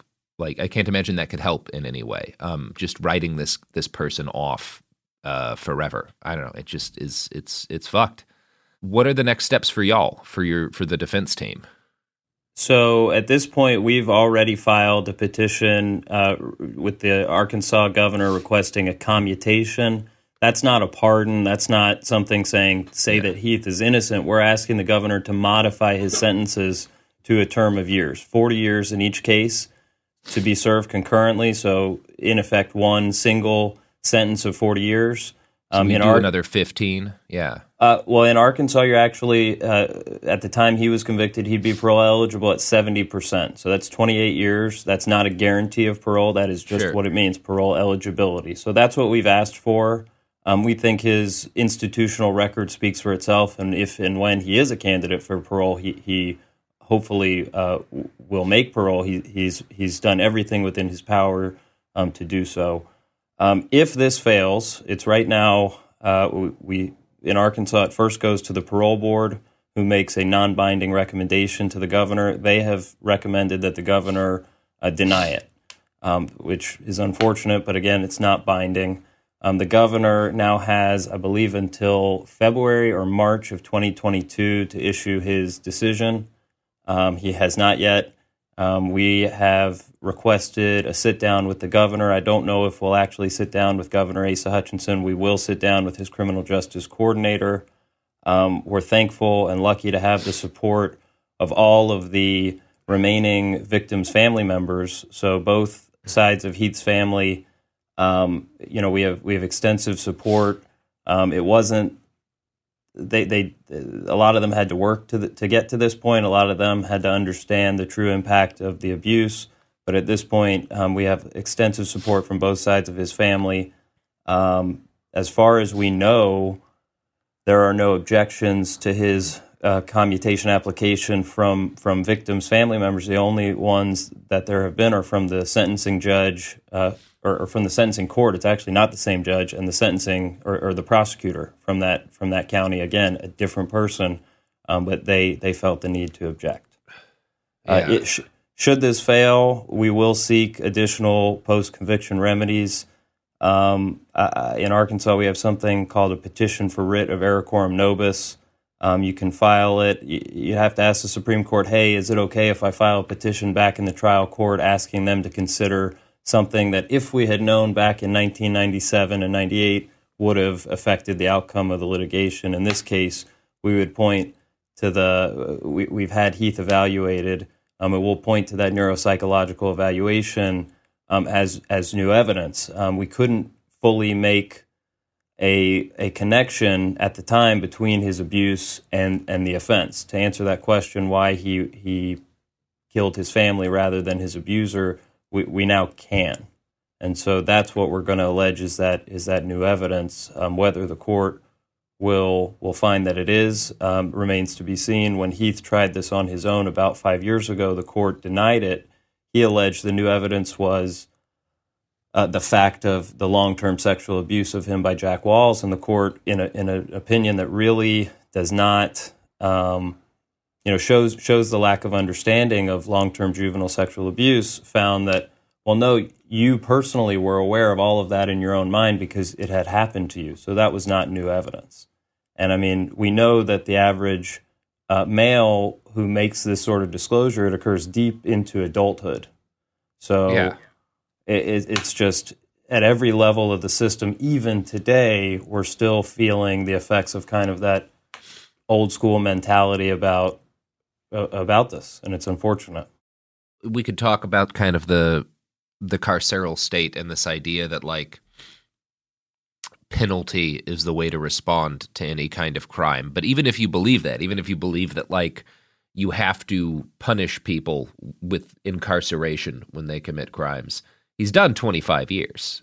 Like that's no no one is discussing the possibility of Heath not being punished for the murder, you know, because it's he has been not just with time behind bars, but with the fact that his family's gone. The idea that the state could do anything that's worse to him than than the scoutmaster did, to be honest, is kind of absurd in my head. But um, where is there anything that like I don't know. I, I am trying to d- determine like what can be done to help in this situation. Is there any way people can actually help outside of like you and the team that's that's working to try and sit down with the governor? Uh, yeah.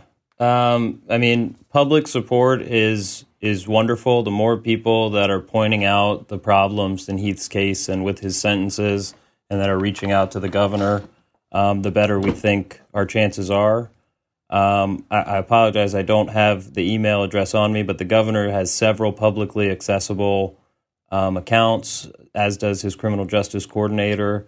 Even just getting on Facebook um, and and bringing it up. Um, there's a Facebook account managed by one of Heath's friends um, in Florida called at Hope for Heath Stocks. Um, it's there's also a website I think it's hopeforheathstocks.info. It's probably the most extensive trove of resources in this case. It has almost all original documents. It's where I still go to access things when I need them, even though, you know, I, I, I am his attorney. So there's a lot out there. There's a lot of ways to support the cause, even just telling other people about it. Um, we do have a documentary in the works.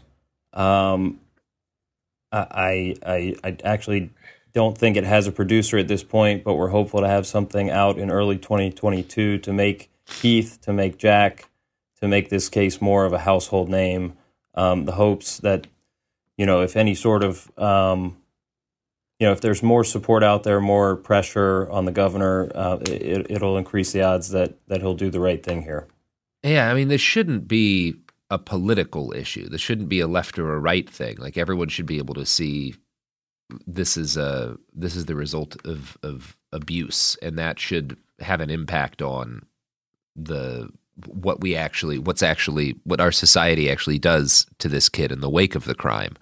Perhaps it's like foolish to hope for some sort of rationality in 2021 um, as regards a case like this, but I would hope that we could be rational about this and everyone agree uh, yes, this kid deserves something more than what he's gotten.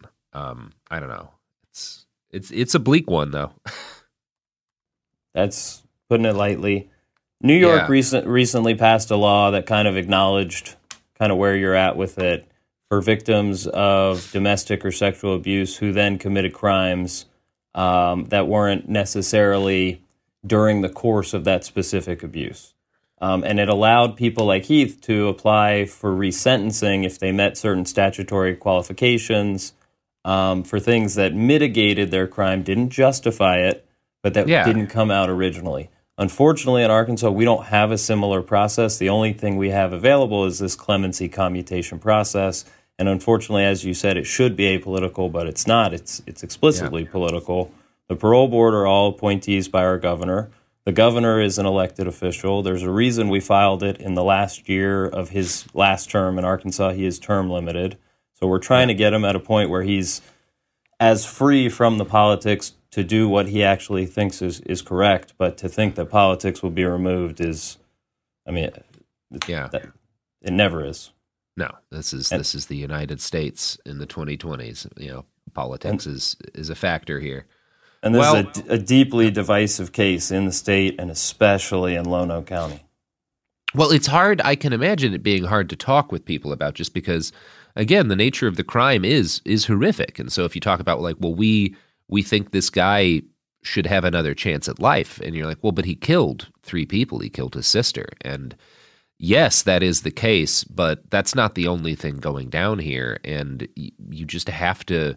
I think if you're if you're at all, even if you're not coming at this from kind of politically where I am in regarding you know the the the carceral state, you have to acknowledge that like this does not erase Heath's crimes, but Heath's crimes were also the result of not just the Scoutmaster's abuse, but of a, a number of failures on a, on a wide level in our society that allowed that abuse to occur. Um, and so, I don't know. I, I, I feel like there's a, a lot of reasons why it behooves us to to give this kid another chance. I don't know. That doesn't make it easier to convince anyone else, but yeah.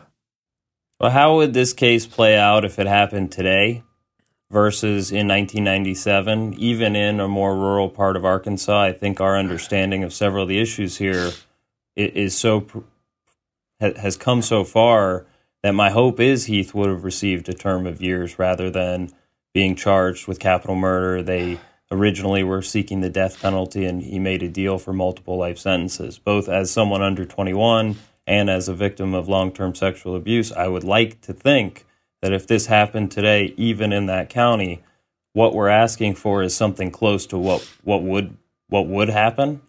You would Um, hope, yeah. I would hope. So that that's why again we didn't ask for a pardon. We didn't ask let him out today. We said let him earn it. Let him Yeah. still feel the weight of of what he has done, but give him that light at the end of the tunnel because you know there is no one in the Arkansas Department of Correction even uh, with the there, there's just not a victim like him there, and there's not Yeah. someone who, who could be an advocate for victims like him were he to be released. So Yep. Well, all right, Michael. Is there anything else you wanted to get into with this, or any other ways people might be able to help? Check out the website again. Yeah. Po- post on social media. Um, uh, the one thing I, I think we didn't focus on here is Heath himself.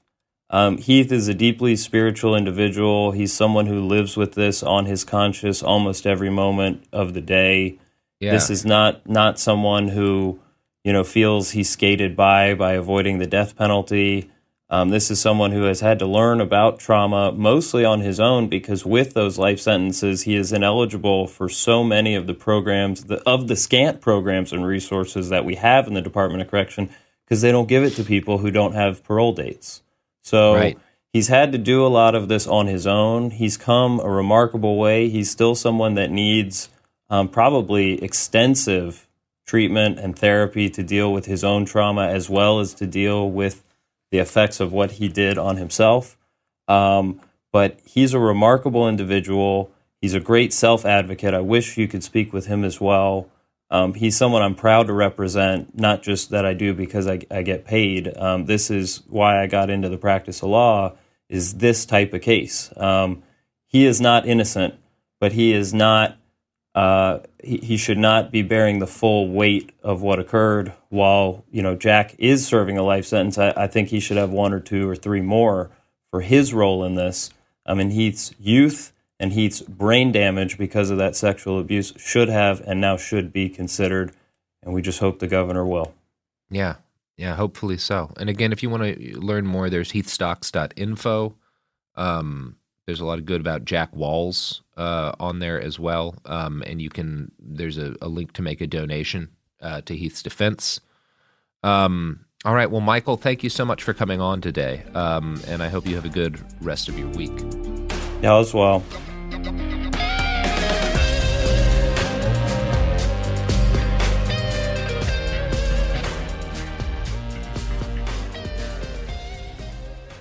Hey, we'll be back Monday with more episodes every week from now until the heat death of the universe. It Could Happen Here is a production of Cool Zone Media. For more podcasts from Cool Zone Media, visit our website, coolzonemedia.com, or check us out on the iHeartRadio app, Apple Podcasts, or wherever you listen to podcasts. You can find sources for It Could Happen Here updated monthly at coolzonemedia.com slash sources. Thanks for listening. I'm Tanya Sam, host of the Money Moves podcast powered by Greenwood. This daily podcast will help give you the keys to the kingdom of financial stability, wealth, and abundance. With celebrity guests like Rick Ross, Amanda Seales, Angela Yee, Roland Martin, JB Smoove, and Terrell Owens, tune in to learn how to turn liabilities into assets and make your money move. Subscribe to the Money Moves podcast powered by Greenwood on the iHeartRadio app or wherever you get your podcasts. And make sure you leave a review. Make sure to check out Drink Champs, your number one music podcast on the Black Effect Podcast Network. Host NORE and DJ EFN sat down with artist and icon Ye, which Vulture called one of 2021's most significant interviews. I literally had to go like Thanos, and I don't want to have to be the villain.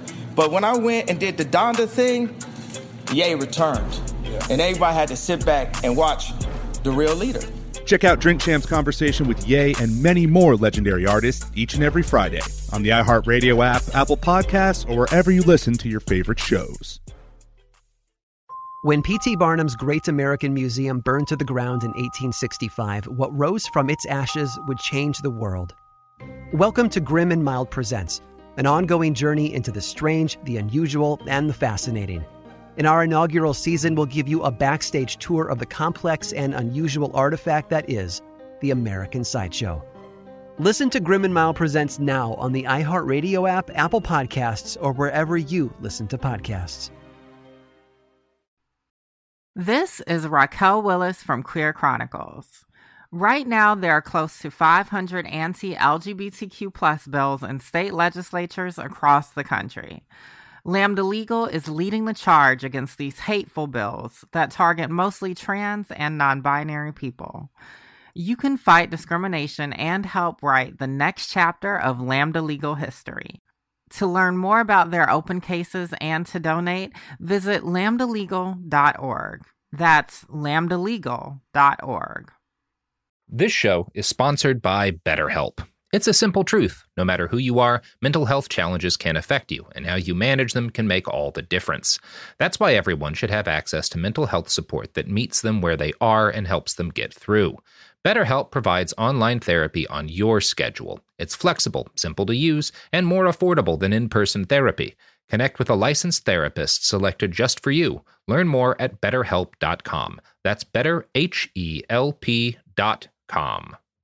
Rev up your thrills this summer at Cedar Point on the all new Top Thrill 2. Drive the sky on the world's tallest and fastest triple launch vertical speedway. And now, for a limited time, get more Cedar Point fun for less with our limited time bundle for just $49.99. Get admission, parking, and all day drinks for one low price. But you better hurry because this bundle won't last long. Save now at cedarpoint.com. Whether you're a savvy spender maximizing your savings with cashback rewards, a thrifty rate watcher seeking the lowest interest, or a travel enthusiast looking for extraordinary perks, Kemba Financial Credit Union has a visa to complement your lifestyle and unique needs. Apply today at Kemba.org to unlock a limited time 2% cash back on purchases and pay 0% interest on balance transfers for an entire year with a new visa from Kemba. You deserve a card that works for you. Restrictions apply. Offer ends June 30th, 2024.